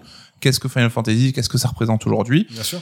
Et euh, je pense qu'ils se posent la question et comment tu te places dans cet héritage-là? Ça veut pas dire euh, on tue Final Fantasy, ça veut dire on tue peut-être aussi les dogmes, encore une fois, comme tu l'as dit, bah, qui enserraient Final Fantasy et qui l'empêchaient d'évoluer. Mais il n'y a jamais eu de dogme de Final Fantasy. C'est là où je le trouve contradictoire. Le récit, c'est que Final Fantasy, et Sakaguchi l'a toujours dit, c'est le changement et chaque Ça, c'est Je- la théorie de Sakaguchi. Oui, mais ça- mais ça- les dogmes existent. Mais en pratique, bien. ça a toujours été le cas. Regarde là, comme tu, tu fais un, tu fais un jeu avec des combats d'action, les joueurs, c'est les joueurs de qui sont devenus ce dogme. Les joueurs ils pètent un câble parce que t'as pas des combats au tour par tour. Enfin, c'est les joueurs et la pression des joueurs qui sont devenus le dogme qui enferme Final Fantasy. Et ça, chez les développeurs et chez Square Enix, c'est réel parce qu'ils ont même été incarnés dans FF7 Remake. C'est-à-dire que vraiment, euh, les fans euh, qui sont ces fillers, qui peuvent être, interprétés comme ces gardiens du temple, qui sont détruits à la fin de FF7 Remake, c'est quelque chose qui est une chape de plomb qui, qui pèse sur les développeurs euh, de Final Fantasy. Et comme le dit Nico, bah, c'est vrai dans FF7 Remake, mais c'est vrai aussi dans FF16. Quoi. On le sent, je pense que c'est un petit peu palpable aussi. Quoi.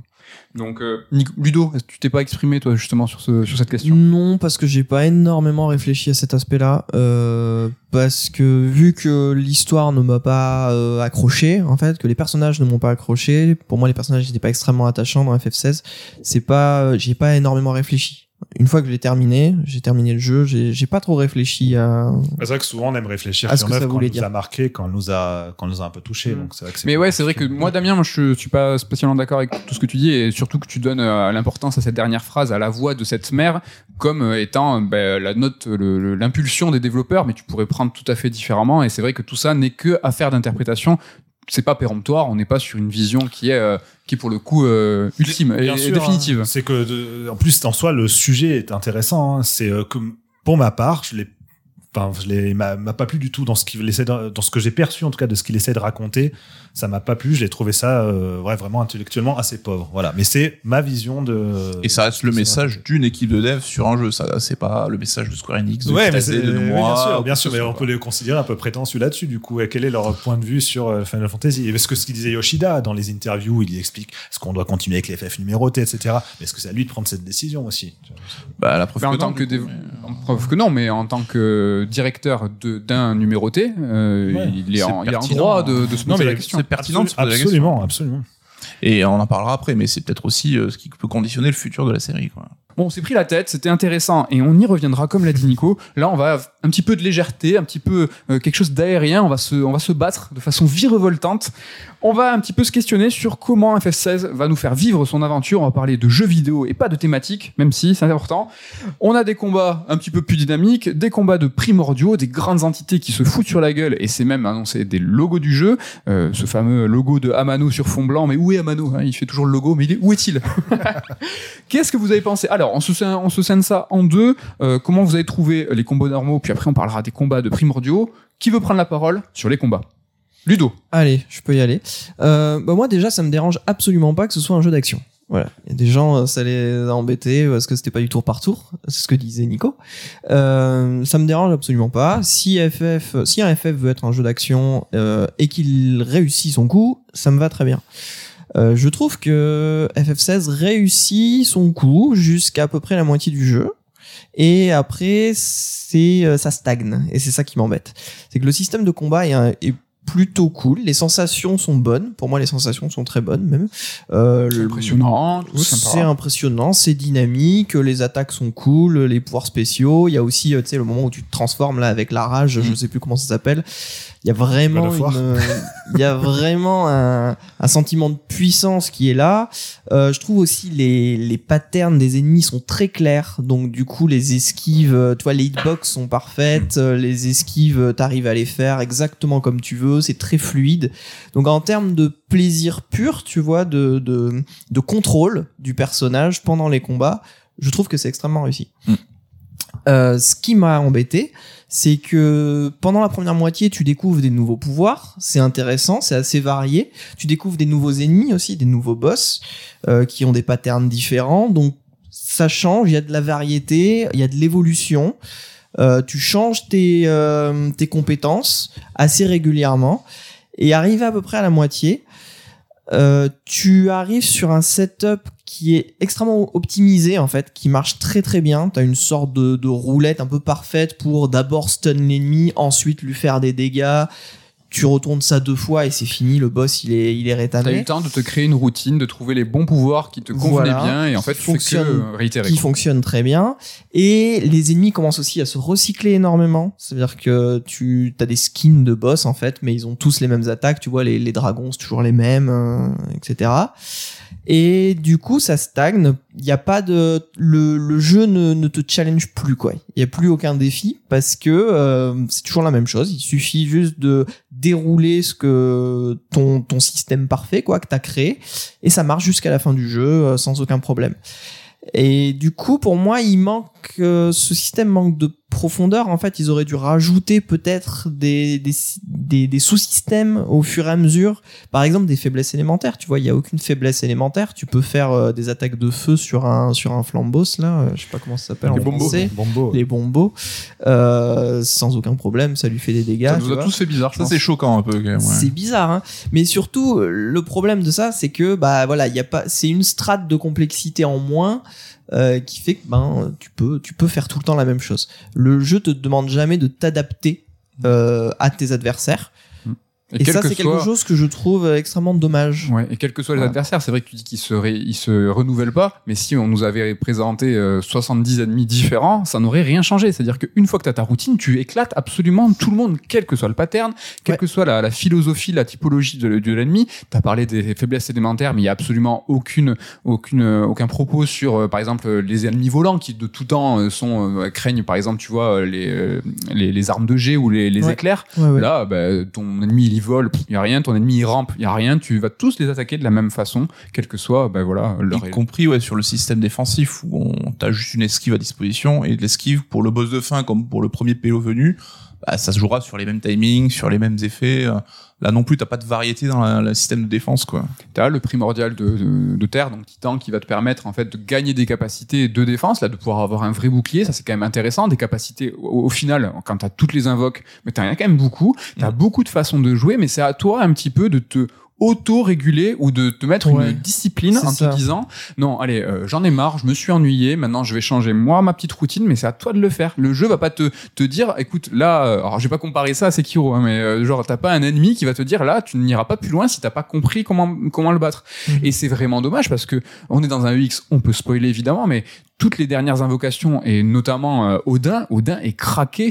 Enfin moi, vraiment, euh, pour le coup, je vous en raconterai un petit peu plus. Euh, j'ai fini le jeu, j'ai fait toutes les annexes, j'ai poussé toutes les capacités à fond.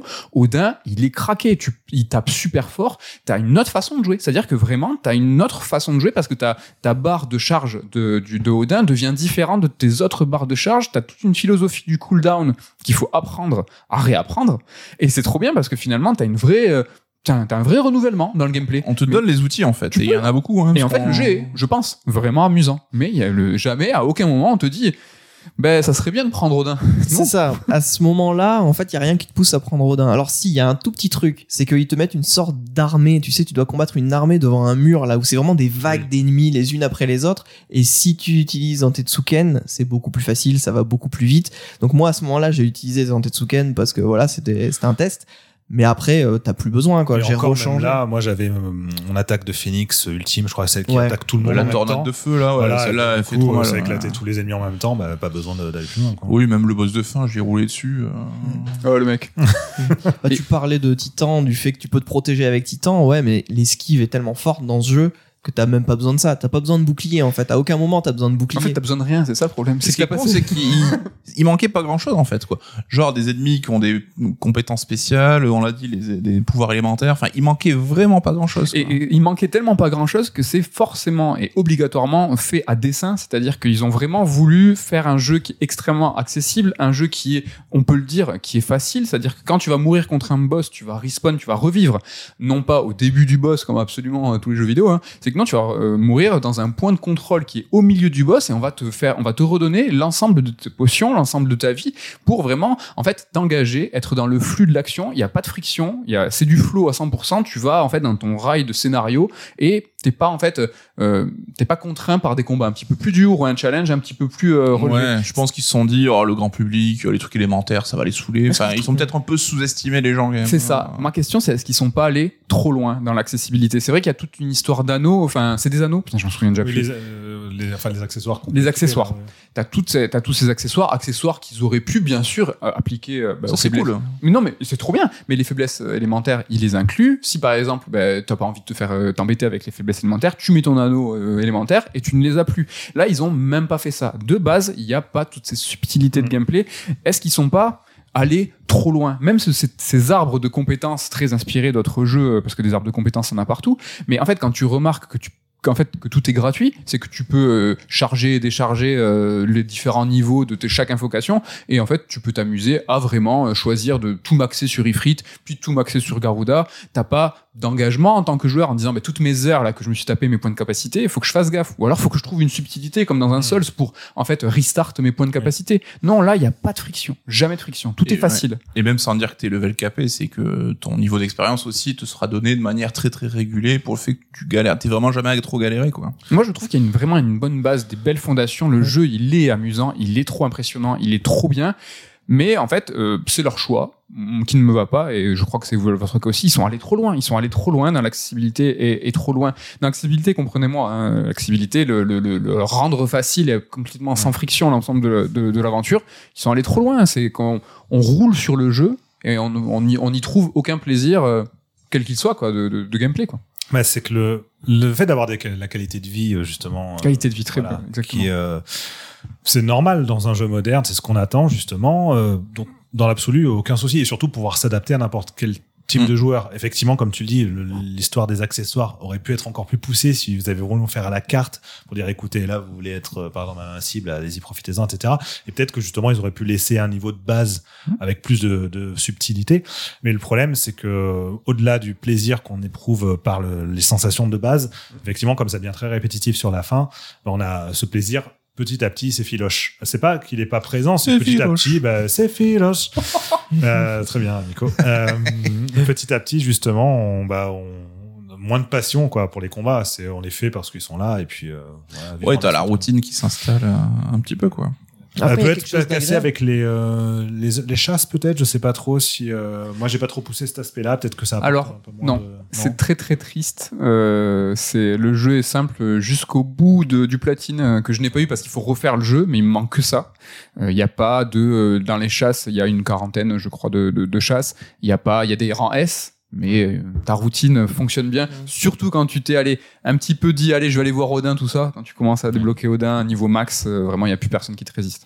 Après c'est agréable hein, en termes de sensation d'avoir la routine qui fonctionne mm. parfaitement, euh, tu vois t'es fier de toi d'avoir réussi à créer ton truc et puis vu que les sensations de combat sont bonnes, moi j'ai pas non plus soupiré tu vois, ça veut dire jusqu'à la fin j'ai quand même pris du plaisir quoi dans les combats, c'est juste que je trouvais ça dommage que ce soit à ce point répétitif parce qu'il n'y avait pas assez de profondeur, pas assez de complexité. Bah ouais, moi j'ai embrassé le jeu comme ils ont voulu, c'est-à-dire qu'à un moment je me suis plus pris la tête sur les combats. Vous voulez que je prenne l'histoire, bah, je vais prendre l'histoire, je vais aller tout droit et même en cherchant après dans les quêtes annexes, il n'y a pas voilà, ce que je dis en fait, c'est juste que ce qu'on appelle le skill floor, donc le, plancher vraiment de difficulté. Là, je crois qu'ils ont creusé trop bas. Quoi. Là, ils ont, ils ont peut-être. Fallait penser un petit peu à tout le monde. Aussi, on a parlé des combats euh, un petit peu normaux, ce qu'on va voir plus fréquemment, et les combats de primordiaux, ces fameux combats très impressionnants. Est-ce que eux, ils ont, au-delà d'être impressionnants, est-ce qu'ils sont ludiques, est-ce qu'ils sont sympas? Bon, ils sont pas passionnants à jouer. Après, ils, ils ont tous un petit twist un peu différent je sais pas trouver forcément exceptionnel à jouer, mais à regarder, ça valait le coup, quoi. Après, euh, ça reste limité, c'est du shoot basique ou euh, du combat un peu bourrin. Il y a une évolution quand même, parce que le premier combat contre Garuda est, enfin, on est bien mou en tant qu'Ifrit. Tu gagnes en mobilité après, On gagne vraiment en mobilité jusqu'au point d'abstraction euh, contre bah, et du coup aussi pendant le combat final où là, quand on a la fusion avec, on se téléporte dans tous les sens, enfin, ça, ça, va extrêmement vite, on bouge dans tous les, donc ça c'est top. Donc il y a vraiment une gradation là-dessus sur le sentiment de puissance qu'on a en contrôlant justement frites et la fusion. Mais euh, après, c'est qu'il y a un peu des, archaïsmes chelous, enfin tous les, les QTE euh, par exemple, euh, qui restent 30 secondes à l'écran euh, pour qu'on ait le temps largement de les faire. Déjà les QTE, il faut. Oui, puis en plus, si tu le fais pas, il se relance apparemment. Donc, ah bon euh, Génial. Non mais enfin, c'est très bizarre. Ça, c'est des trucs vraiment qu'on faisait au début des années 2010, euh, où justement les gens étaient déjà en train de se dire bon, il est peut-être temps d'arrêter avec, avec, ces formes de QTE. Bah typiquement Bayonetta, le 1 avait des QTE que tout le monde a trouvé relou. Du coup, elles sont plus là dans le 2. Très bien, tant mieux. Bah là, on est un peu en retour en arrière là-dessus. On se dit ouais, effectivement, on parlait d'Azuras Vras qui était entièrement basé là-dessus sur ce côté. Euh, peu de gameplay. Voilà film d'animation interactif par le QTE. Bah là, il y a un peu ce côté-là, mais avec encore moins de patates, quoi. C'est qu'on est vraiment sur des trucs tout basiques pour l'esquive ou pour l'attaque. Il n'y a pas ce sentiment de puissance que peuvent donner certains QTE bah, dans des sagas euh, concurrentes comme God of War, qui jouaient aussi beaucoup là-dessus, mais où vraiment on sent le côté plus punchy, plus direct, parce que la mise en scène est adaptée au QTE. Là, c'est pas le cas. Il y a un ouais. qui se fiche, t'as le QTE, bah après tu continues. Et puis ils sont toujours, je trouve, un poil long les combats à chaque fois. C'est encore une phase. Enfin, le combat contre Titan, il dure deux fois trop longtemps, quoi. Et en fait, ils sont un petit peu comme le gameplay aussi. Ils sont allés tout trop loin tout le temps. Tu vois, ils ont, ils ont bien voulu nous faire comprendre certains trucs et ils ont un petit peu poussé. Euh. Est-ce que le rapport d'échelle, vous l'avez trouvé intéressant? Moi, je sais que des fois, quand je me sentais ifrit, les, rap les, les, les punchs, les coups, ils étaient bien marqués. Mmh. Tu te sens grand, tu te sens géant. C'était rigolo, oui. C'est quand t'affrontes Titan et que t'es un petit ifrit, ouais, ça change. On n'est pas très grand par rapport aux autres qu'on affronte. C'est vrai qu'on est un petit nous. Ça dépend, Petite invocation. Encore une fois, moi, les sensations euh, lors des combats de primordiaux, j'ai trouvé ça assez cool et tout, mais exactement exactement comme Nico, j'ai trouvé ça trop long. Trop Enfin, long. surtout à partir de Titan en fait. À partir de Titan, je trouve les combats de primordiaux, surtout Titan et Bahamut, sont juste trop longs. Il y a des phases, tu dis mais c'est bon, abrégé quoi. C'est Ouais. deux fois trop long. Et cette montée en puissance hein, qui est l'acmé avec euh, Bahamut, moi j'avais pas réussi, je, trouve qu'ils ont pas réussi à s'en remettre. hein, c'est que Bahamut c'est vraiment le, Mm. le top, l'acmé de, de tout le jeu. Et euh, j'attendais qu'une chose, c'est que j'arrêtais pas de me dire mais comment ils vont faire mieux que Bahamut Comment Bah, t'as Euh, des bons moments, mais c'est vrai qu'ils sûr, oui. atteignent jamais euh, la folie le combat intéressant, le combat hein. final essaie de reprendre un peu ça, qu'on se refusionne encore justement, et que cette fois-ci on affronte dans euh, l'espèce d'espace intersidéral là où on a Mais déjà vous, déjà. une galaxie, mais bon voilà. C'est le pas- combat contre Odin qui est décevant. T'as la phase sur Oui. l'eau où il coupe l'océan en deux qui est plutôt stylé, mais Oui. l'affrontement final contre Odin, il est pas passionnant, quoi. Et euh, est-ce que l'exploration, elle, elle est passionnante Du coup, je est-ce- pense qu'on sera moins d'accord. Ah, aïe, aïe, aïe, on est un petit peu. Est-ce qu'on est en désaccord? Sur cette exploration Qu'est-ce qu'on fait entre deux combats? Alors déjà, c'est pas un monde ouvert, hein, ça, je pense qu'ils ont été clairs là-dessus, et je pense qu'aucun de nous n'était euh, fâché que ce soit pas un monde ouvert. hein. On était plutôt pour. Après, moi, je trouve qu'on reprend une structure un peu, quand si on parle des Fields, un peu à la FF12, avec ces espèces de, de, de, de grandes zones reliées entre elles par des boyaux et qui te créent une zone plus, euh, quand tu dézoomes, bah, un petit peu plus large. Moi, j'étais content de me balader dans ces environnements que je trouvais plutôt jolis et tout. C'est vrai qu'au bout de, je sais pas, 6-8 heures de jeu, t'arrives dans ta première zone qui est un petit peu, et là, j'ai eu un petit regain d'intérêt pour le jeu. Moi, c'est vrai que les, les, le- les six premières heures, j'étais pas encore à fond. Et à ce moment-là, je me suis dit, ah, tiens, ça y est, c'est l'aventure. Et puis, quand t'as ton chocobo, tu te fais des petites balades et tout. Moi, j'ai eu Bon. des bons moments d'exploration aussi. Allez, avant de leur donner la parole, euh, moi, je sais que la forêt, avec un très beau thème de la forêt euh, d'ailleurs. Très euh, jolie musique. Une j'ai eu une, euh, je sais pas, j'ai eu un bon, un bon sentiment et même, comme tu dis, après tu vas récupérer ton chocobo. Attention, Katanex, il faut aller faire les choses. Ouais, le désert, t'as les petits, c'est, c'est des paysans, c'est joli. Moi, c'est ce que j'attends d'un RPG. C'est vrai que moi, les, les donjons à l'ancienne, où c'est des trucs, des labyrinthes sans fin et tout, ça, ça me saoule de ouf. Alors, c'est ça, je finirai là-dessus et je vous donne la parole, les gars. Euh, on parlait d'équilibre, il y a beaucoup de points où ils sont allés peut-être un peu trop loin. Je trouve que sur l'exploration, ils sont sur une certaine forme, à mon sens, de juste milieu. C'est-à-dire que s'ils avaient fait plus d'exploration avec des zones encore plus grandes et tout, je trouve que ça aurait été too much. S'ils avaient fait différemment, c'est-à-dire plus resserré, euh, on serait peut-être tombé sur un hybride de Final Fantasy XIII. Là, moi, je trouve qu'il y a un bon équilibre entre, bah, j'ai kiffé aller voir bah, euh, ces cul-de-sac où tu sais très bien qu'à la fin, où il y a un trésor, où il y a une quête annexe, où il y a un boss que tu vas avoir. Mais j'avais cet équilibre qui était, je trouve, satisfaisant, ce qui n'est, j'ai l'impression, pas votre cas. Ludo Damien. Non, moi j'étais très déçu par l'exploration. Euh, mais moi, ce qui m'embête, c'est qu'il n'y a, il y a pas de, il y a pas de récompense, quoi. Il n'y a pas de récompense à explorer. C'est tu explores, mais pourquoi? T'as Pour avoir des objets, euh, ouais, mais qui servent à rien. A, C'est un petit peu lié à ce qu'on disait tout à l'heure, sur par exemple la simplicité du gameplay, dans le Ouais. sens où l'équipement n'est pas récompensant. Tu peux trouver certaines armes en explorant. c'est ça, mais pareil, une Certains fois, boss. c'est les, les meilleures armes, ça reste quand même celles que tu obtiens automatiquement après chaque euh, chaque primordial. Euh, du coup, euh, voilà, ça, ça a un effet en fait. Justement, le manque de, de complexité, de profondeur dans le système a un effet sur l'exploration. C'est que derrière, t'as rien à récupérer d'intéressant. Et euh, moi, personnellement, j'ai pas trouvé les zones très jolies. Le voyage les te trouve. pas, quoi. Je les trouve assez génériques globalement. Les zones de la première zone de avec euh, la prairie là, mais même le désert, etc. Je- J'ai l'impression que j'ai déjà vu ça un peu partout dans, Bon, cette dans le oasis avec bleutée, machin, c'est joli. Ouais, si on veut. Bah, la, la ville, ça Oh, va. La, la- la interdiction, ville, monsieur Ludo. Ah ouais, Si si on veut, veut, c'est interdit. La ville, la ville là, avec les petits euh, oasis et tout ça, c'est joli. Ouais, mais après le désert, je le trouve pas. Ah, je le désert, trouve c'est pas un, ouf. c'est un désert. Euh, donc il y a rien qui m'a poussé à explorer. Je l'ai compris très vite que que ça allait me saouler de toute façon si je si je changeais de le, le- De voie. si je déviais de, de la voie principale. Du coup j'ai foncé. J'ai foncé dans ce jeu. J'ai le jeu veut. euh, Tu, as, tu, tu es bien. Ouais peut-être. mais voilà. Donc euh, tu me poses la question de l'exploration. Non pour moi euh, elle sert euh, pas à grand chose. Mais je vous poserai une question à tous les deux, et du coup, Ludo, ça te laisse le temps de réfléchir, le temps que Mhm. Damien de répondre, mais je vous demanderai, c'est quoi pour vous un- une bonne exploration dans un RPG Genre un exemple à nous donner euh, pour que les gens On m'a dit que j'avais pas le droit de donner des exemples, donc je peux pas le dire. T'as le droit de donner un exemple, mais sans en parler pendant 25 heures de l'exemple. Bah, euh, Xenoblade, euh, moi, c'est le, le summum de ce que j'attends dans une exploration de JRPG. Un des décors euh, g- grands, beaux, variés dans le level design, avec une musique qui défonce. Voilà. Et Dommage, je après, pas fait c'est le dernier Star Ocean parce que c'est exactement ce que tu Pas décris. du tout. Et euh, avec une dernière philosophie. Euh, euh, pardon. Euh, moi, j'ai une philosophie assez différente de l'autre. C'est que moi, pour le coup, justement, l'exploration pour l'exploration, c'est quelque chose qui me plaît. C'est-à-dire que j'attends pas des récompenses en explorant, je m'en fiche un peu, même pour moi c'est secondaire. S'il y a des récompenses intéressantes, trop bien. Si on n'a pas, c'est pas grave, si l'exploration me plaît. Et j'ai eu le même sentiment que toi, Nico, en arrivant dans la première grande zone, en me disant, waouh, petit feeling FF12, jolie petite musique, euh, décor un peu grand, On est pas bien. spécialement euh, aussi euh, chiadé que FF12 en matière de direction artistique, mais il dégageait un petit truc quand même, donc ouais, c'est sympa. J'ai un peu exploré cette zone-là, et puis après, je me suis rendu compte qu'on est retourné 25 fois dans le jeu, et qu'ensuite, il y avait trois pauvres grandes zones en tout dans le jeu. Et là, ça a été la, jeu, la douche froide. Non, mais vraiment, je trouve qu'on a trop peu de grandes zones, justement. Oui, mais à chaque fois que tu y sentiment, reviens, on te fait arriver par des endroits différents qui vont connecter avec ce que tu Oui, connais mais déjà. l'ambiance reste la même, donc tu vois, je m'en fiche à ce moment-là. C'est-à-dire que j'aurais déjà vu plus ou moins le truc. C'est l'effet Skyward Sword, quoi. C'est, tu Oui, vois, tu en termes premiers de mondes, tu fais trop bien, et puis en fait, tu retournes à chaque fois dans les trois mêmes mondes pendant tout le jeu. Et là, du coup, j'ai trouvé que niveau variété, justement, En fait, tu valorises plus le dépaysement, toi, du coup. carrément, le dépaysement, et justement, bah, non seulement ce premier décor était sympa, mais c'était en fait le plus joli de tous.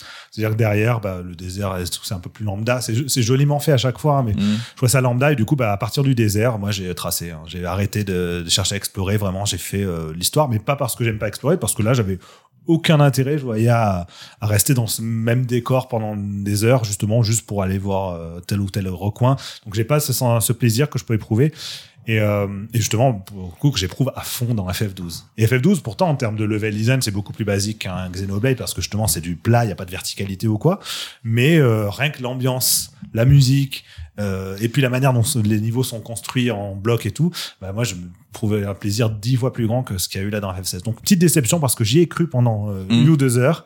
Et après, finalement, on, retrouve sur- on tombe sur quelque chose de beaucoup plus lambda qui me fait que bah, j'ai arrêté d'explorer.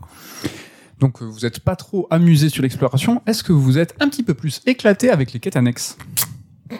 Damien Ludo Voilà, personne, on trouvera personne pour défendre les Ouais, canadiens. je sais pas, Un petit peu, moi je vais les défendre un Ah. petit peu. Non, non, j'en ai fait deux ou trois. J'ai compris que c'était exactement comme euh, les quêtes annexes de base de FF14. C'est les mêmes. hein. C'est genre euh, afficher des trucs euh, dans FF14. Au début, tu sais, tu dois afficher, euh, par exemple, six affiches sur des murs euh, dans la dans la ville. Euh, là, c'est un peu pareil où tu dois distribuer des plats, je crois, au début à Oui, des oui, gens euh, dans le qui sont à restaurant. 2 mètres de toi. C'est exactement le même type de mécanique de quête annexe. Moi, j'ai compris ça très vite. J'en ai fait deux et j'en ai plus fait aucune ensuite. Bah, c'est la fetch quest à son état le plus basique, quoi. Ouais, j'en ai fait, j'ai fait la, jusqu'à la moitié du jeu, j'ai fait toutes les quêtes annexes. Pareil. ouais. Jusqu'au moment où il y a euh, trop de quêtes annexes qui finissaient par apparaître. Et comme je les trouve à chaque fois inintéressantes, je me suis dit à un moment, je vais m'arrêter. Parce que vraiment, j'ai ce côté, quand même, j'ai envie de découvrir ce que le jeu me propose en à côté. Mais à un moment, j'en pouvais plus. Et euh, quand on m'a dit, euh, laisse tomber, ça sera toujours de la même qualité, je suis, Après, pas allé, euh, euh, je suis pas allé plus loin. Après, moi, ce qui me pose problème avec les annexes, c'est pas tant ce qu'on y fait, parce que c'est- enfin, c'est très rare en soi, les jeux, les RPG avec des annexes où on fait des choses extraordinaires, quoi, à part quand il y a des mini-jeux ou quoi. Mais euh, sinon, ce qu'on nous demande, si on prend n'importe quel jeu, si on prend euh, genre la ligne directrice de ce qu'on nous demande de faire, donc bah, va de tel endroit à tel endroit, ou va récupérer tel objet, ou va tuer tel monstre, c'est la base, quoi. Mhm. Et c'est pas. hum, ce qui est important pour moi, c'est comment tout ça s'articule. Et là, je trouve qu'il y a ce côté très euh, redondant et très euh, très peu fluide du je parle à un personnage, j'ai un enchaînement de chant contre chant, tout plat où il m'explique ce qu'il veut, puis finalement je peux enfin aller faire la quête annexe, puis je retourne le voir, etc. Je trouve qu'il n'y a pas de fluidité parce que c'est euh, c'est- enfin, c'est- trop marqué en fait jeu vidéo et il y a pas il y a- il y a, pas de recherche de d'éléments un peu différents dans la mise en scène ou autre donc moi ça m'ennuie Après, les jeux qui ont réussi à s'émanciper de ça, il n'y en a pas beaucoup. On Ouais, mais alors il y en a qui l'ont fait par d'autres aspects. mais, Mais euh, justement, c'est des projets.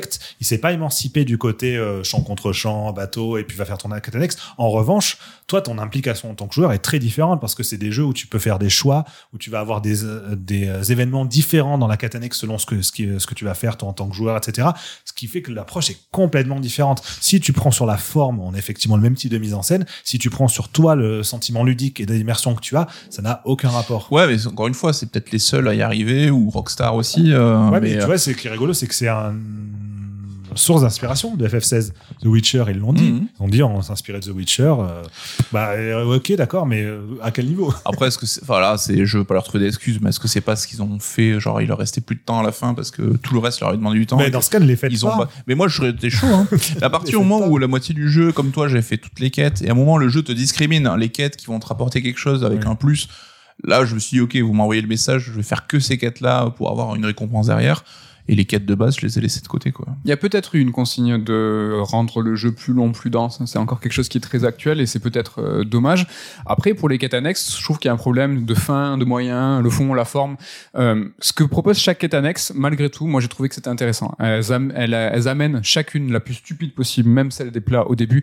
Elles amènent à la fin quelque chose, euh, un élément de contexte minime, mais qui fait vivre ce qu'on disait au début de l'émission, rappelez-vous, ce lore qui n'est pas exploité, mais qui est préexistant. Et donc, c'est avec ces petites quêtes annexes, tu vas te rendre compte que finalement, tout ça existe, tout, tout ça est écrit.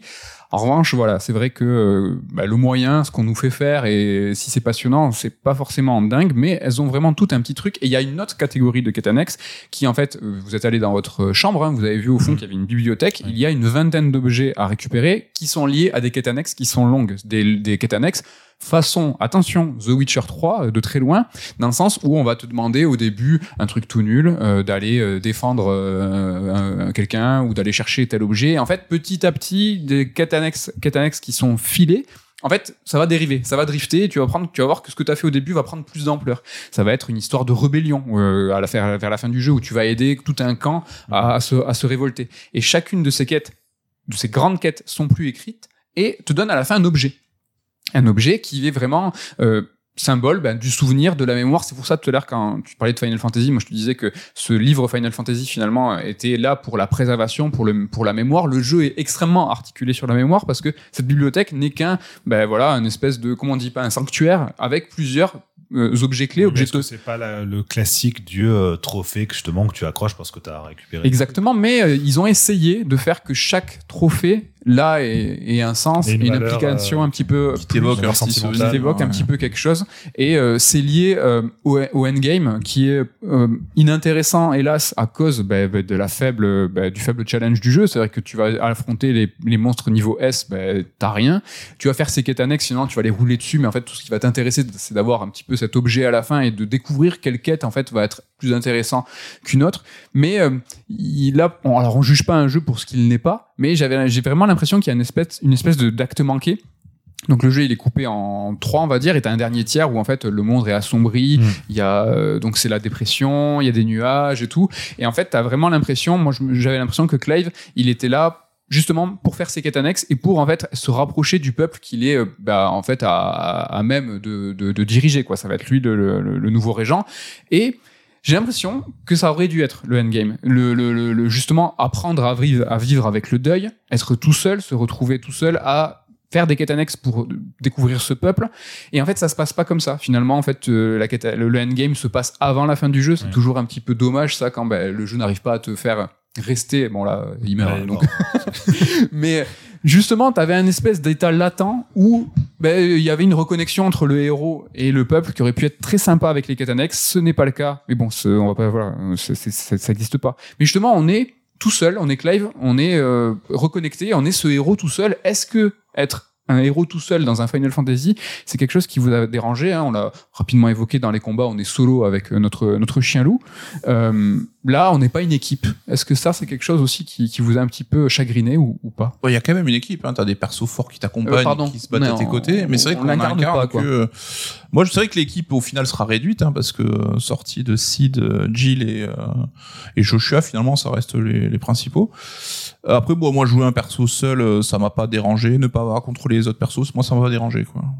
Et vous, ça va? Non, c'est plus que en matière de narration, justement, ça, euh, ça entraîne des choses. Mais euh, non, dans l'absolu, ça me dérange pas de contrôler, euh, de contrôler un seul personnage. Non, moi non plus. Bon. Du tout. Gros fan de. Fi- Et finalement, c'est pas un sujet, quoi. C'est, dire, c'est, euh, ça, ça va à tout le Oui. monde. Ça, la proposition Oui, c'est était, une proposition, quoi. Mhm. Bah, on adhère ou pas, mais c'est pas.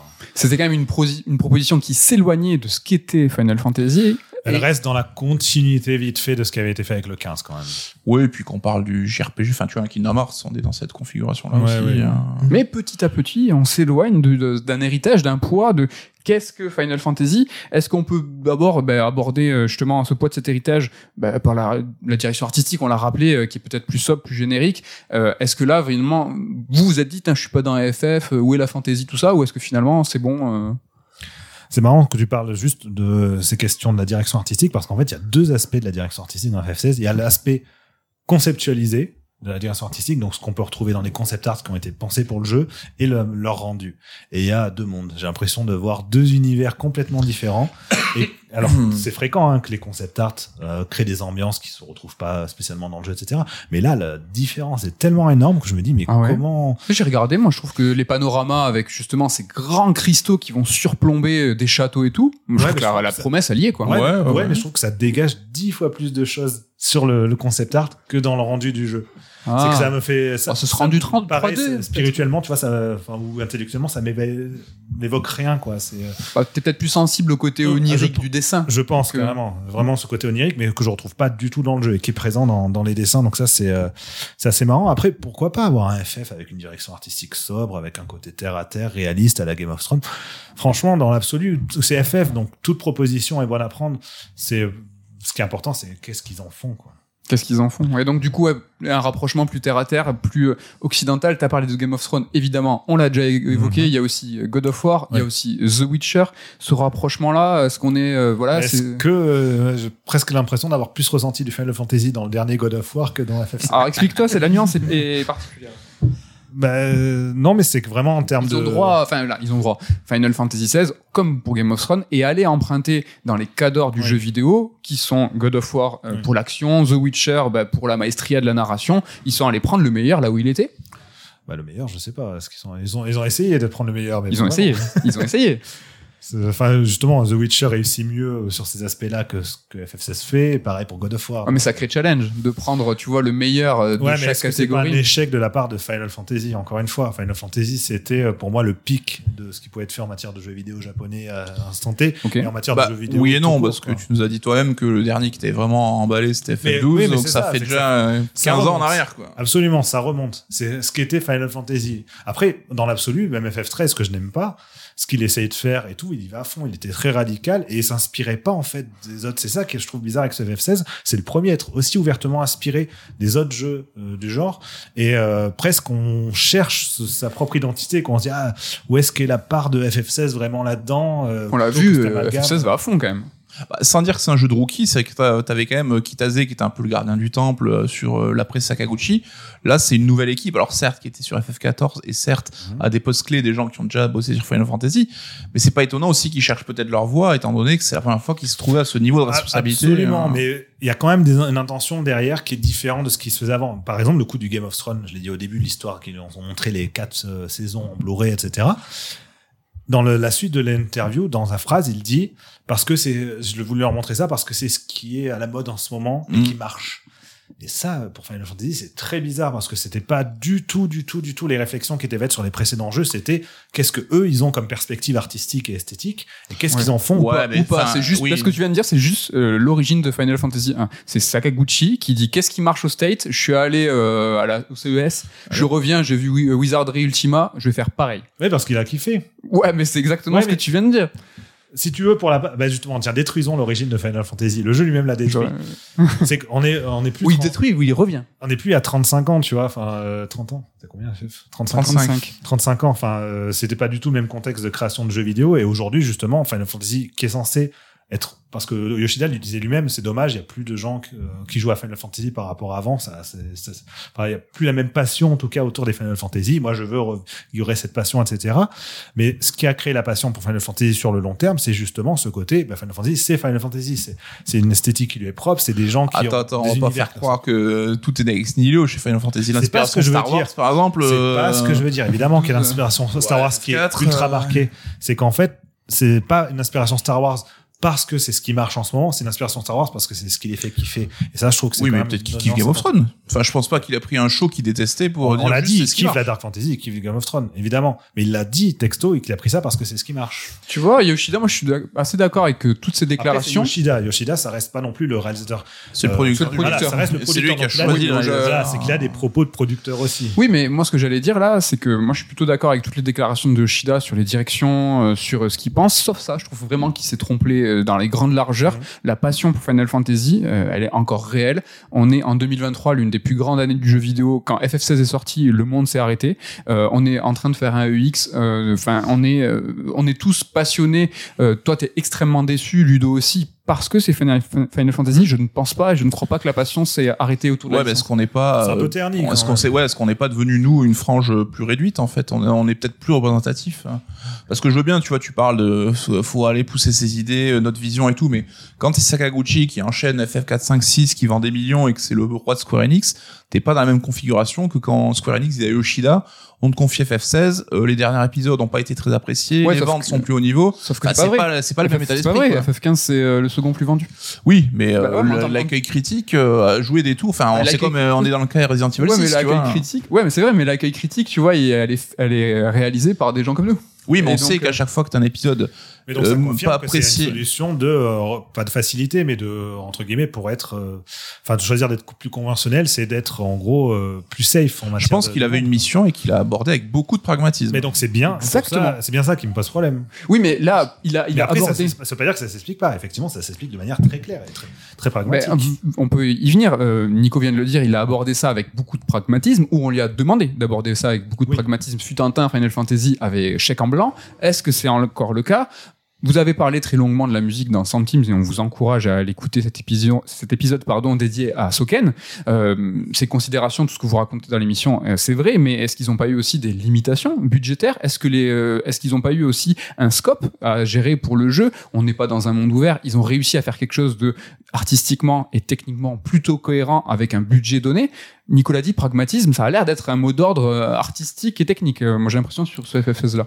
Oui, mais euh, bah, bien sûr, mais pour moi, c'est- dommage pour FF, tu vois. Oui, mais c'est euh, dommage. Euh, vous ouais, avez été très, très. euh, bah, vous avez trouvé ça très dommageable que l'OST soit pas enregistré en partie par des, des vrais instruments aussi, mais c'est hyper révélateur de ce qu'était la, la production de FF16. C'est dommage, mais Pour le euh, coup, oui, c'est vrai, c'est dommage. mais- enregistrements, et on en parlait dans le Sound Teams, c'est justement pas qu'une question de budget, c'est une question de choix de Soken et de mauvais choix, en fait, qui, a, qui a été fait autour de. Alors, mauvais choix, jeu. Encore une fois, je reprends le mot de Nico, de pragmatisme. Il a fait des déclarations en disant. de qui et de quoi, en fait ça, Bah, il a dit que c'était suffisant. ça? Exact. Ah oui, mais justement, c'est pas suffisant. c'est Ah pas- non, c'est pas à tes suffisant. oreilles déjà. Voilà. Après, c'est c'est le, le good enough. C'est qu'il a dit euh, exactement. Pour l'argent et le temps que je peux y accorder, ça plaira à 90% peut-être des gens, donc je vais dans cette Mais direction. encore une fois, donc c'est bien ce que je dis. Final Fantasy, pour moi, c'est quelque chose qui est censé élever et pas euh, contenter dans le- la facilité. Et le Oui, mais on est dans un, on n'arrête pas de le répéter depuis le début de l'émission. On est dans un Il y a des monde jeux qui arrivent à plus le faire pragmatique, plus triste, aussi. mais euh, il y a aussi des notions de production, de temps de production, d'argent. Est-ce que là, euh, il te dit oui, euh, enfin, tu vois, c'est suffisant. Peut-être que euh, le temps de développement qu'il a alloué à la musique, euh, le budget qu'il a alloué à la musique, ben en fait, eh, ça a été déporté. Il a dit, ben ça, je vais plutôt euh, le mettre là et pas dans la musique parce que il avait pas le choix. Tu vois, il, il C'est pas ce qu'il a dit en Peut-être que, la Soken, peut-être hein. que la Sound aurait été super euh, content euh, qu'il y ait un orchestre de 200 personnes, mais euh, le jeu aurait été plus buggé, le jeu aurait été moins polish. C'est pas, pas, pas du tout ce que dit justement Soken. Au contraire, ils auraient pu faire des enregistrements. C'est Ah. juste que lui, euh, ça l'arrangeait de pas l'en faire en gros. Parce que un- par parce qu'il a choisi, non, parce qu'il a choisi d'être aussi en petite, en petit comité, en petite équipe. Euh, et s'ils avaient fait comme pour FF7 remake où ils étaient 15 pour les arrangements, bah, ils, ils auraient pu largement enregistrer, ça aurait posé aucun problème. Mais c'est, enfin, vraiment, c'est des, des questions de philosophie générale. C'est euh, qu'est-ce qu'on attend d'un FF, qu'est-ce que eux veulent nous proposer par un Final Fantasy? Oui, mais si ce qu'ils veulent proposer, c'est justement faire quelque chose qui hein. marche, mais ça veut Et de la en fait, réalité. c'est- deux choses différentes. Évidemment que ça s'explique par le contexte, euh, ces choix qu'ils ont fait euh, pragmatiques autour de Final Fantasy XVI. C'est juste que nous, on- quand on reçoit l'œuvre en question, le contexte finalement il devient un peu secondaire et c'est euh, bah, qu'est-ce que moi je reçois comme œuvre? Bah, je reçois une œuvre qui est tiède parce que justement ils ont essayé de faire un peu ce qui marche en prenant les, gros su- succès AAA alors que nous ce qu'on attend d'un FF c'est le Japon 100%, tu vois, et même en s'inspirant des trucs occidentaux. C'est vous inspirez des trucs occidentaux, aucun souci. Faites-le avec votre sensibilité japonaise. Et là, bah, je le retrouve pas complètement dans le jeu. Oui, mais ça, enfin, on peut pas. euh, ça fait depuis FF10 qu'on sait que c'est la merde pour chaque épisode de Ouais, mais sauf quoi. que par exemple, tu vois, FF13, encore une fois, je les aime pas, la trilogie FF. Enfin, j'aime pas le premier, après, euh, j'apprécie un peu plus le, le 13-2 et le Lightning Returns. Mais c'est des jeux que je trouve, euh, enfin, euh, qu'on peut critiquer sur plein d'aspects. En revanche, on peut pas les critiquer sur leur singularité. C'est un jeu qui ressemble à aucun autre. Oui, Euh, mais c'est qu'un jeu qui a été pas forcément apprécié parce que linéaire, parce euh, que après, pas de village, parce que plein de choses, vois. quand même bien FF13, il- en plus, il est un peu réhabilité ces derniers temps. Il est, là, il- c'est bien oui, mais ça c'est trop facile, c'est a posteriori. FF13, c'est un- c'est l'œuvre euh, d'un contexte. Quand il est sorti, c'était le story driven, ça intéresse Ouais, qui l'exploration? Donc évidemment qu'il était pompé et repompé de tous les jeux qui étaient faits. Les, les couloirs, c'est ça qui intéressait. Et puis c'était même hérité. On peut retourner à FF10, tu vois, où il y avait vraiment un élan de modernité de qu'est-ce qu'on peut faire avec le budget, qu'est-ce qu'on peut pas faire. Les mondes ouverts façon FF8, 9 et tout, t'oublies, c'est plus possible. Donc il y a cet équilibre qu'il y a entre euh, budget euh, et jeu, capacité de production et résultat final. Il existe depuis des années. Oui, sauf que Et depuis soit tous les exemples que tu cites, c'est des jeux qui ont une singularité extrêmement plus marquée et que je trouve pas dans FF16. Mais enfin, une singularité artistique pour FF13, je veux bien, mais le Oui. jeu a quand même beaucoup plus de défauts formels qu'un FF16 aujourd'hui quand tu compares. euh.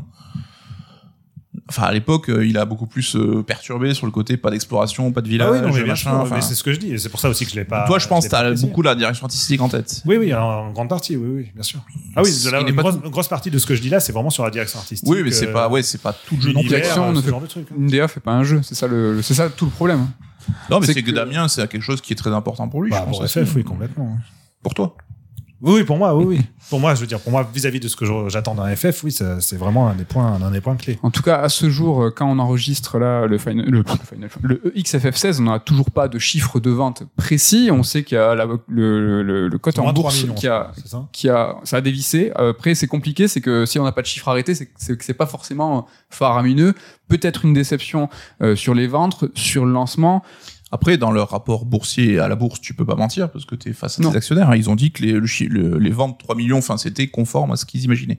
C'était ni, ça a pas que- surperformé, ça a pas sous-performé. Mais c'est vrai qu'il y a une espèce de légende urbaine qui est en train de se propager sur Twitter que genre FF16 a pas marché. hein. Oui, c'est à cause de l'article, justement, sur euh, bah, la chute boursière, ou je sais Oui, quoi, ça, euh, c'est- comme quoi qui ça en fait découle de ce qu'il y avait avant FF16 et pas de FF7. Après, faut pas oublier que c'est un jeu qui est exclu PS5 avec un parc installé qui était à quoi 35 millions, 40 millions de machines. Bon, on est peut-être déjà sur 10 millions d'adoptions. Bon, c'est pas, c'est pas mal. Pourquoi 10 Enfin, c'est 10%. Ah, pardon. Ouais. Après, je crois que, enfin, même des discussions qu'on avait eues en amont, 3 millions, ça reste quand même euh, un lancement euh, correct, mais euh, est-ce que c'est à la hauteur de ce que euh, Final Fantasy euh, Bah, moi, justement, je suis pas d'accord avec vous là-dessus. C'est que pour moi, Final Fantasy aujourd'hui, c'est pas le souvenir fantasmé qu'on en a. C'est plus une saga si importante dans le jeu vidéo et le prestige est plus forcément là aussi, quoi. Et c'est pour ça qu'FF16 avait ce rôle pivot et ce, cette pression sur les épaules de renouveler la saga et de partir dans une, Ah ouais. de Ouais, le remettre que- au centre, enfin, d'en faire, enfin, je pense qu'un God of War en termes de, de budget, ne serait-ce que de budget, c'est pas du tout les mêmes ordres de grandeur, quoi. Ouais, même Market, euh, là, le, on- n'a pas le budget de FF16, mais le budget marketing, il était, euh, je pense, pas déconnant. Euh, C'est un des rares jeux cette année où on a vu des 4 par 3 J'ai l'impression, et ouais, on n'est pas d'accord, mais là, vraiment, FF16, c'est l'un des événements euh, de cette année, dans une année euh, qui était euh, vraiment assez, assez, assez importante. Et pas uniquement par la lorgnette de notre vision fan de Japon, fan de Fin- Fin- Final Fantasy. Tu peux le voir que par les créateurs de contenu, par les, les tests, par tout ça. C'est que ça, le, le monde du jeu vidéo a quand même considéré FF16 comme une sortie majeure de l'année, je pense. Donc, euh, Oui, ou avant, c'était le jeu de l'année, éventuellement, tu vois, ou le jeu le plus attendu, enfin. Ouais, ouais, c'est subtil quand même. Comme, euh, En tout cas, est-ce que la réception des joueurs et de la critique, Nico, je crois qu'en plus c'est quelque chose que toi tu voulais aborder, est différente euh, sur Final Fantasy? Qui provient que c'est un- une licence qui est différente. Ouais, enfin, moi, je, c'est vrai que vous l'avez vu, on a quand même des reproches à faire au jeu, mais globalement, on a quand même, euh, bon, des réserves, mais on a un avis qui est pas si différent dans le fond, et peut-être qu'avec Med, on est plus le verre à moitié plein, là où vous êtes peut-être vous plus le verre à moitié vide. Mais je trouve, moi, qu'on, qu'on reproche au jeu, euh, enfin, qu'on a un traitement qui est pas très très fair par rapport au jeu, pas très juste. On lui reproche des trucs qu'on reproche pas ailleurs, quoi, tu vois.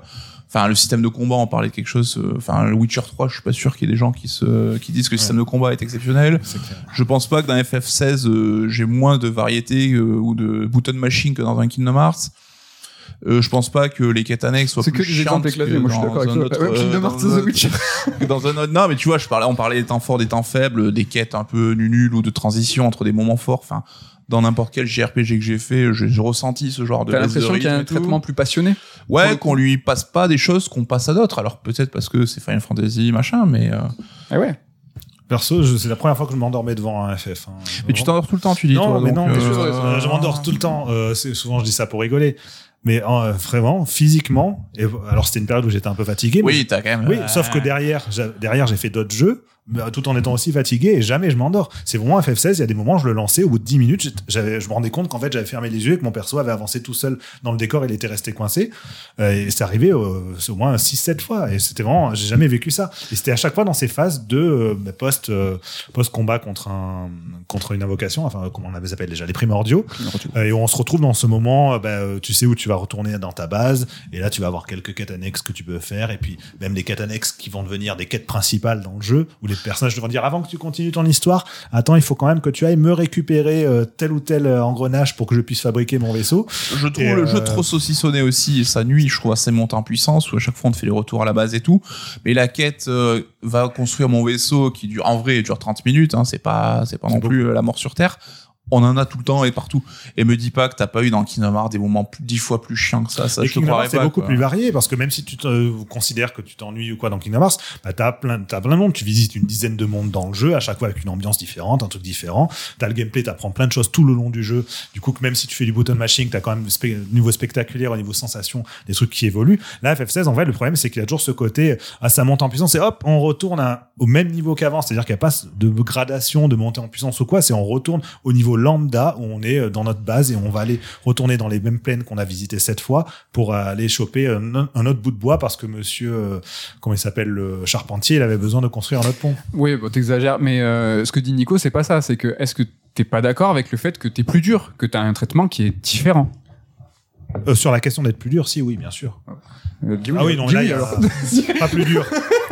plus dur euh, une fois que je fais l'analyse critique globale autour du jeu. En revanche, ce que j'ai vécu devant le jeu, ça la période, là, la réponse Ce que j'ai vécu en termes de sensations devant le jeu, ça c'est pas un truc qui est triché. C'est-à-dire quand je m'ennuyais devant le jeu, ben, je m'ennuyais. C'était pas parce que j'étais plus dur envers le jeu, c'est parce que je m'ennuyais tout simplement. C'est très intéressant, ça. C'est qu'est-ce que finalement on va retenir, Nico, euh, Nico, Damien. Est-ce que toi tu vas retenir les siestes? Qu'est-ce que vous, on va faire un tour de table. Qu'est-ce que vous allez retenir tous de, de ce Final Fantasy XVI pour l'instant, moi, j'en retiens un truc euh, bah, amer, qui est ce tout ce dont j'ai parlé euh, précédemment sur la question. Et donc tu vas retenir un peu plus le négatif? Parce que c'est ça qui t'a. Ouais, pour l'instant j'en retiens plus le négatif. Après, ça fait quoi? Quelques mois maintenant qu'on l'a fait?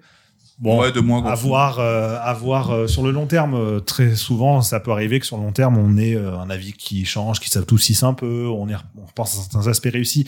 Et il y a des des choses à en retirer de positif de ce FF16 dans ce qu'il a essayé de faire de différent par rapport à la série, dans ce qu'il a apporté de nouveau. On en parlait même le, juste le, rien que la question de la sexualité et tout. Moi, je trouve ça bien. J'espère qu'il y aura d'autres épisodes dans l'avenir qui euh, aborderont ça avec leur propre, de leur propre manière, leur propre sensibilité, mais des, éléments qui peuvent faire avancer dans le champ, euh, dans un sens positif. Damien, il veut des beaux décors et du cul, en fait. voilà, c'est ça, exactement. Non, mais. Ouais, te proposer deux, trois films. Il y, a quand même des aspects qui m'ont semblé intéressants. J'ai pas détesté les personnages dans leur ensemble. Il y en a certains que j'ai trouvé plutôt attachants. Enfin, mm. voilà. Donc, mais t'es sur un, mais je suis souvenir amer. Hein. Souvenir amer parce que ce vers quoi le jeu tend, ce qu'il raconte de notre monde, de notre, euh, de Final Fantasy en général et tout, bah, ne m'a pas plu. Voilà. Ludo, qu'est-ce que tu retiens de FF16 euh, Avant de dire ça, euh, je veux dire que je pense que FF15 a énormément déçu. Il y a beaucoup de gens qui ont été déçus par FF15. FF16 était un petit peu euh, dans l'imaginaire des gens, collectivement sur Internet, les communautés, etc. Pensaient que ça allait être vraiment quelque chose de qui allait faire renaître mmh. totalement mmh. la série. Et du coup, on attendait énormément de FF16.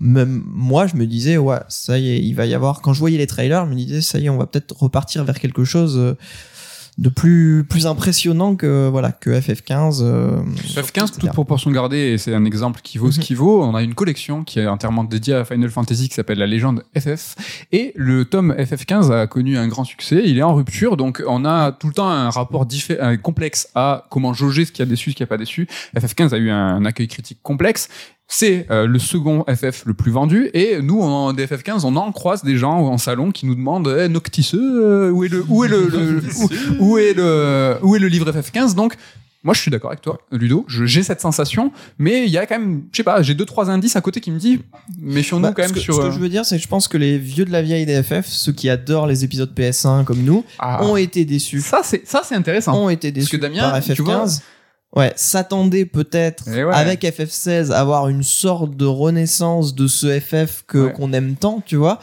Et ils l'ont pas trouvé. Sauf que les vieux de la vieille, ça fait longtemps qu'ils sont déçus. Et Damien, je prends encore une fois son exemple, mais euh, il n'a pas été convaincu depuis FF12. Eh ben, c'est exactement pareil pour moi. Non et c'est justement là-dessus que j'allais aller.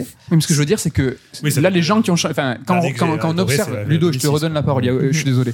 Si on observe un peu la situation là, Ouais. les FF ont continué, euh, ont, ont continué de faire des propositions singulières qui sont, qui ont pris à bras le corps un petit peu tout l'ensemble de l'industrie et ont fait en fait en sorte d'être, bah, moi je trouve, hein, tu vois, la voie à suivre pour le JRPG. Mais ce qui a changé, c'est vous, c'est nous, dit- on est les gens qui ont vieilli. Donc quand nous on avait, euh, on était ado, fin d'ado, et qu'on adorait ces Final Fantasy là, ben aujourd'hui c'est nous qui sommes plus grands, c'est nous qui avons ce, qui ont ce rapport différent euh, à cette narration, à cette. euh, Je suis d'accord, cela dit, si on considère les nombres d'ép- pas la durée, mais le nombre d'épisodes sortis, en gros, il y a juste FF13 et FF15 qui m'avaient pas plu avant le 16, tu vois. Donc, oh, je pouvais toujours laisser le bénéfice du doute en disant, ouais, quand même, sachant que le 14, derrière, il y en a plein qui ont adoré aussi. Même des fans de- des vieux de la vieille qui ont adoré, euh, qui ont adoré les 14, notamment les extensions. Mais le rythme de sortie, c'est bien distendu Ce aussi. qui veut dire qu'il y a voilà, beaucoup d'années qui, se sont écoulées, c'est ça moi que je veux Ah oui, j'insister. non, mais bien sûr. Ludo. Justement, j'allais aller là-dessus. Du coup, parce que moi, bon, je fais partie de ces vieux de la vieille, de ces vieux cons là, qui ne jurent que par les FF de, de l'époque PS1. Bah, pour moi, FF7, 8, 9, ce sont les trois meilleurs FF de, de loin, en fait. Vraiment Les joyeux très de loin. la couronne. Et après ça, alors bon, j'ai bien aimé FF10, mais il était déjà pour moi un petit peu décevant par rapport au 3 de la PS1. Et après, j'ai jamais retrouvé ça. J'ai jamais, re- j'ai jamais vibré avec un FF après euh, cette période-là. Euh, FF16, bon, je me disais voilà, ça allait peut-être être un petit peu mieux. Euh, j'en attendais pas non plus grand chose, mais euh, que ça allait être un petit peu mieux en tout cas que le 15. Euh, finalement, j'ai été déçu par le 16. Maintenant, tu me demandes qu'est-ce que je vais en retenir. Ouais. Et ben en fait pas grand chose. Je suis assez indifférent parce que ça fait longtemps que FF m'a pas fait vibrer et du coup bah c'est juste un épisode de plus qui ne me fait pas vibrer non plus. C'est pas grave quoi. C'est maintenant je l'ai fait très bien. euh, je le mets de côté, je l'oublie. Enfin je l'oublie pas mais je vais pas y repenser en fait. J'y repense pas à ce jeu tu vois. Euh, lorsqu'on me euh, lorsqu'on me parle de alors c'est quoi euh, 2023 pour toi en jeu vidéo? Limite je l'oublie FF16. J'oublie d'en parler tu vois. Je parle de RE4, je parle va en parler dans l'émission de fin d'année? euh, voilà, bah, je vais en parler parce que je vais sans doute le mettre en déception, Ouais, tu vois.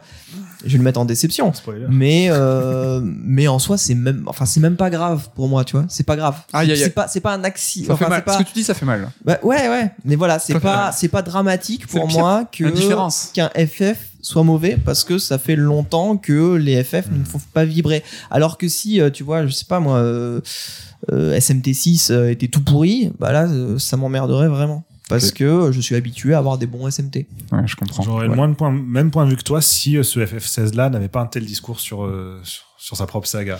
Tu vois, je que trouve Mhm. comme il, il, il- Si ta façon d'interpréter Voilà, exactement. Et on en a déjà parlé en plus, c'est On en a cool. déjà hein. parlé. Nico, qu'est-ce que tu retiens? De FF16 Bah moi j'ai quand même passé un bon moment. C'est un jeu qui m'a tenu en haleine euh, pendant le temps que je l'ai fait. Je garderai en mémoire les séquences Bahamut, tout ça, ces moments un peu fous où je me disais mais qu'est-ce que je suis en train de regarder, qu'est-ce qui se passe à l'écran, hein à deux doigts de la crise d'épilepsie. Et euh, ouais malgré tout je pense que j'ai quand même euh, mis un petit peu d'attachement au perso, hein, à la, team qu'on suit.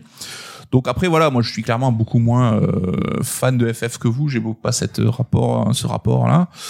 Mais euh, comme FF15, j'en- je trouve que c'était un jeu plutôt sympa aussi où j'avais passé un bon moment. Donc euh, voilà, ça sera pas mon pas ça sera pas mon Gotti quoi. Mais C'est pas ton Gotti Tu vois, moi j'ai hésité euh, à le mettre coup de cœur de l'année. Parce que euh, il est plein de défauts. euh, je suis aussi sévère que vous hein, sur sur ce qui ne va pas. Mais euh, ouais, j'ai passé un beau moment. J'ai poussé le jeu dans ses derniers retranchements. J'ai pris du plaisir à faire ces quêtes annexes, pourtant assez assez pourries. Donc moi, ce que j'en retiens, c'est qu'il restera euh, un Final Fantasy numéroté. C'est-à-dire que je trouve aussi singulier que les autres. Je trouve qu'il détonne euh, autant euh, entre le 13 et le 15 que le- entre le 15 et le 16. Je pense que dans plusieurs années, on s'en rappellera facilement comme bah, ce Final Fantasy là, avec cette couleur là. Et c'est aussi le propre des Final Fantasy toujours bah, de faire quelque chose qui est différent. Après, est-ce que vous, je vous retourne la question, est-ce que vous le trouvez digne d'être un épisode numéroté? Ça dépend ce qu'on entend par cette expression de digne. En soi, est-ce qu'il mérite d'être un Final Fantasy numéroté? Oui, co- complètement. C'est-à-dire qu'il répond à ce qu'on peut attendre d'un Final Fantasy, donc quelque chose de différent des précédents, euh, des ambitions euh, narratives, des ambitions esthétiques. euh. Après, est-ce qu'il arrive à atteindre ces ambitions-là? Pour moi, non. Mais bon, ça, c'est ce dont on vient de discuter pendant deux heures, donc c'est un peu. Et le futur de la saga, du coup, si c'est digne d'être un FF16 ou ça pas, c'est intéressant. qu'est-ce que Moi je pense vraiment en que, euh, enfin je suis peut-être un peu dramatique, mais que le futur de la saga ne tient qu'à un fil hein. et qu'on est à deux doigts que euh, bah il faut Square Enix décide de faire que des FF mobiles ou des spin-offs dégueulasses. Enfin, il faut que le jeu se rentabilise. Je pense qu'il a coûté extrêmement cher. Alors, il va sortir sur PC et je pense qu'il sortira sur euh, sur Xbox aussi parce qu'ils ont besoin de faire des ventes et d'ouvrir leur public. Mais aujourd'hui, quelle est la pertinence d'une saga comme Final Fantasy dans dans le, le patrimoine jeu vidéo? Enfin, c'est une question qui se pose. Quoi. J'ai vraiment pas trop de réponses, hein, mais c'est quelque chose qui est très très intéressant. C'est d'ailleurs très amusant que tu parles de tout ça parce que j'ai complètement oublié FF Remake, FF7 Remake. Et lui, je l'ai plutôt apprécié. Mais c'est pas du tout la question. Non, non, mais euh, c'est pas du tout la Est-ce question. que j'ai mais- envie de dire euh, qu'on s'en c'est que- branle c'est que le futur de FF peut être aussi complètement euh, conditionné au, à la réussite de FF euh, Rebirth et puis euh, Alors, mais ça, évidemment, complètement. Moi, j'ai vraiment l'impression que Square Enix est dans une position euh, identique à celle de Capcom, donc ce qui reflète le fait que c'est quelque chose qui est global. Et là, les grandes sociétés japonaises qui se reposent sur leur, leur ancienne grande franchise, Mm. bah, comme Capcom avec Resident Evil, est-ce que le 2 remake, 3 remake, 4 remake sont en train de faire des chiffres Bah, sont équivalents à le 7, 9 aussi, 8, qui arrive. tu vois, aux chiffres numérotés Ah ben là, Capcom, ils ont trouvé une balance. Alors, un Resident Evil, hein, sans euh, manquer de respect, c'est pas un Final Fantasy.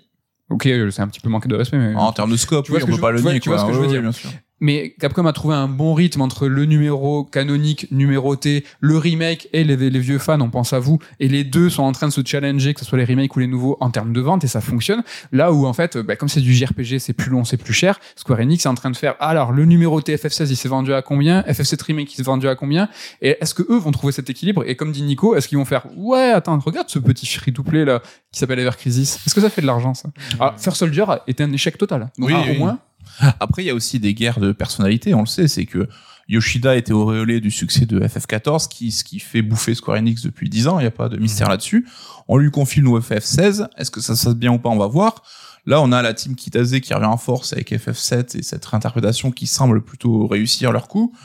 Il y a quand même, voilà, ces histoires, tu vois, on se marrait pourquoi il y a un trailer de FF7 Rebirth qui tombe en plein euh, dans la com de FF16 à quelques jours du lancement, bah parce que peut-être qu'en interne ça se tire la bourre aussi euh, pour euh, à qui euh, à qui sera le prochain quoi. Ces rumeurs de FF9 avec un scope plus limité que FF7 Remake, c'est-à-dire pas une grande réinvention en, euh, en sur trois épisodes, ils sont en train peut-être d'essayer bah, de faire un jeu avec, euh, tu vois, encore un format différent. Tu vois, un remake plus limité. Est-ce que ça, ça fait de la thune euh, FF17 par la team Asano en HD2D, moi je te dis. moi. La team Asano. Après, c'est rigolo que tu euh, mentionnes euh, FF7. Je te fais Rebirth beaucoup aussi. Hein. Non, mais parce que du coup, FF7 Rebirth, Rebirth, la renaissance. Par quoi se finit FF16 Par justement Joshua, donc le phénix qui est rené et qui a écrit. On va dire à tout le monde que tu l'avais pas vu venir, mais bon, je vais pas, je vais pas, être son et qui a écrit Final Fantasy. Non, mais il y a peut-être un, peut-être un truc. D'ailleurs, Joshua, saviez-vous que. Non, attends. J'avais une théorie sur le Logos encore, mais non, je, je veux vous. Alors tu sais, je l'ai dit, on ne juge pas les jeux pour ce qu'ils ne sont pas. Oui. Donc si t'as une théorie en fait qui n'a rien à voir parce que ça n'existe pas, ça ne, ça ne sert à rien. Euh, Je coup. sais pas. Je, Mais non. franchement, je sais pas.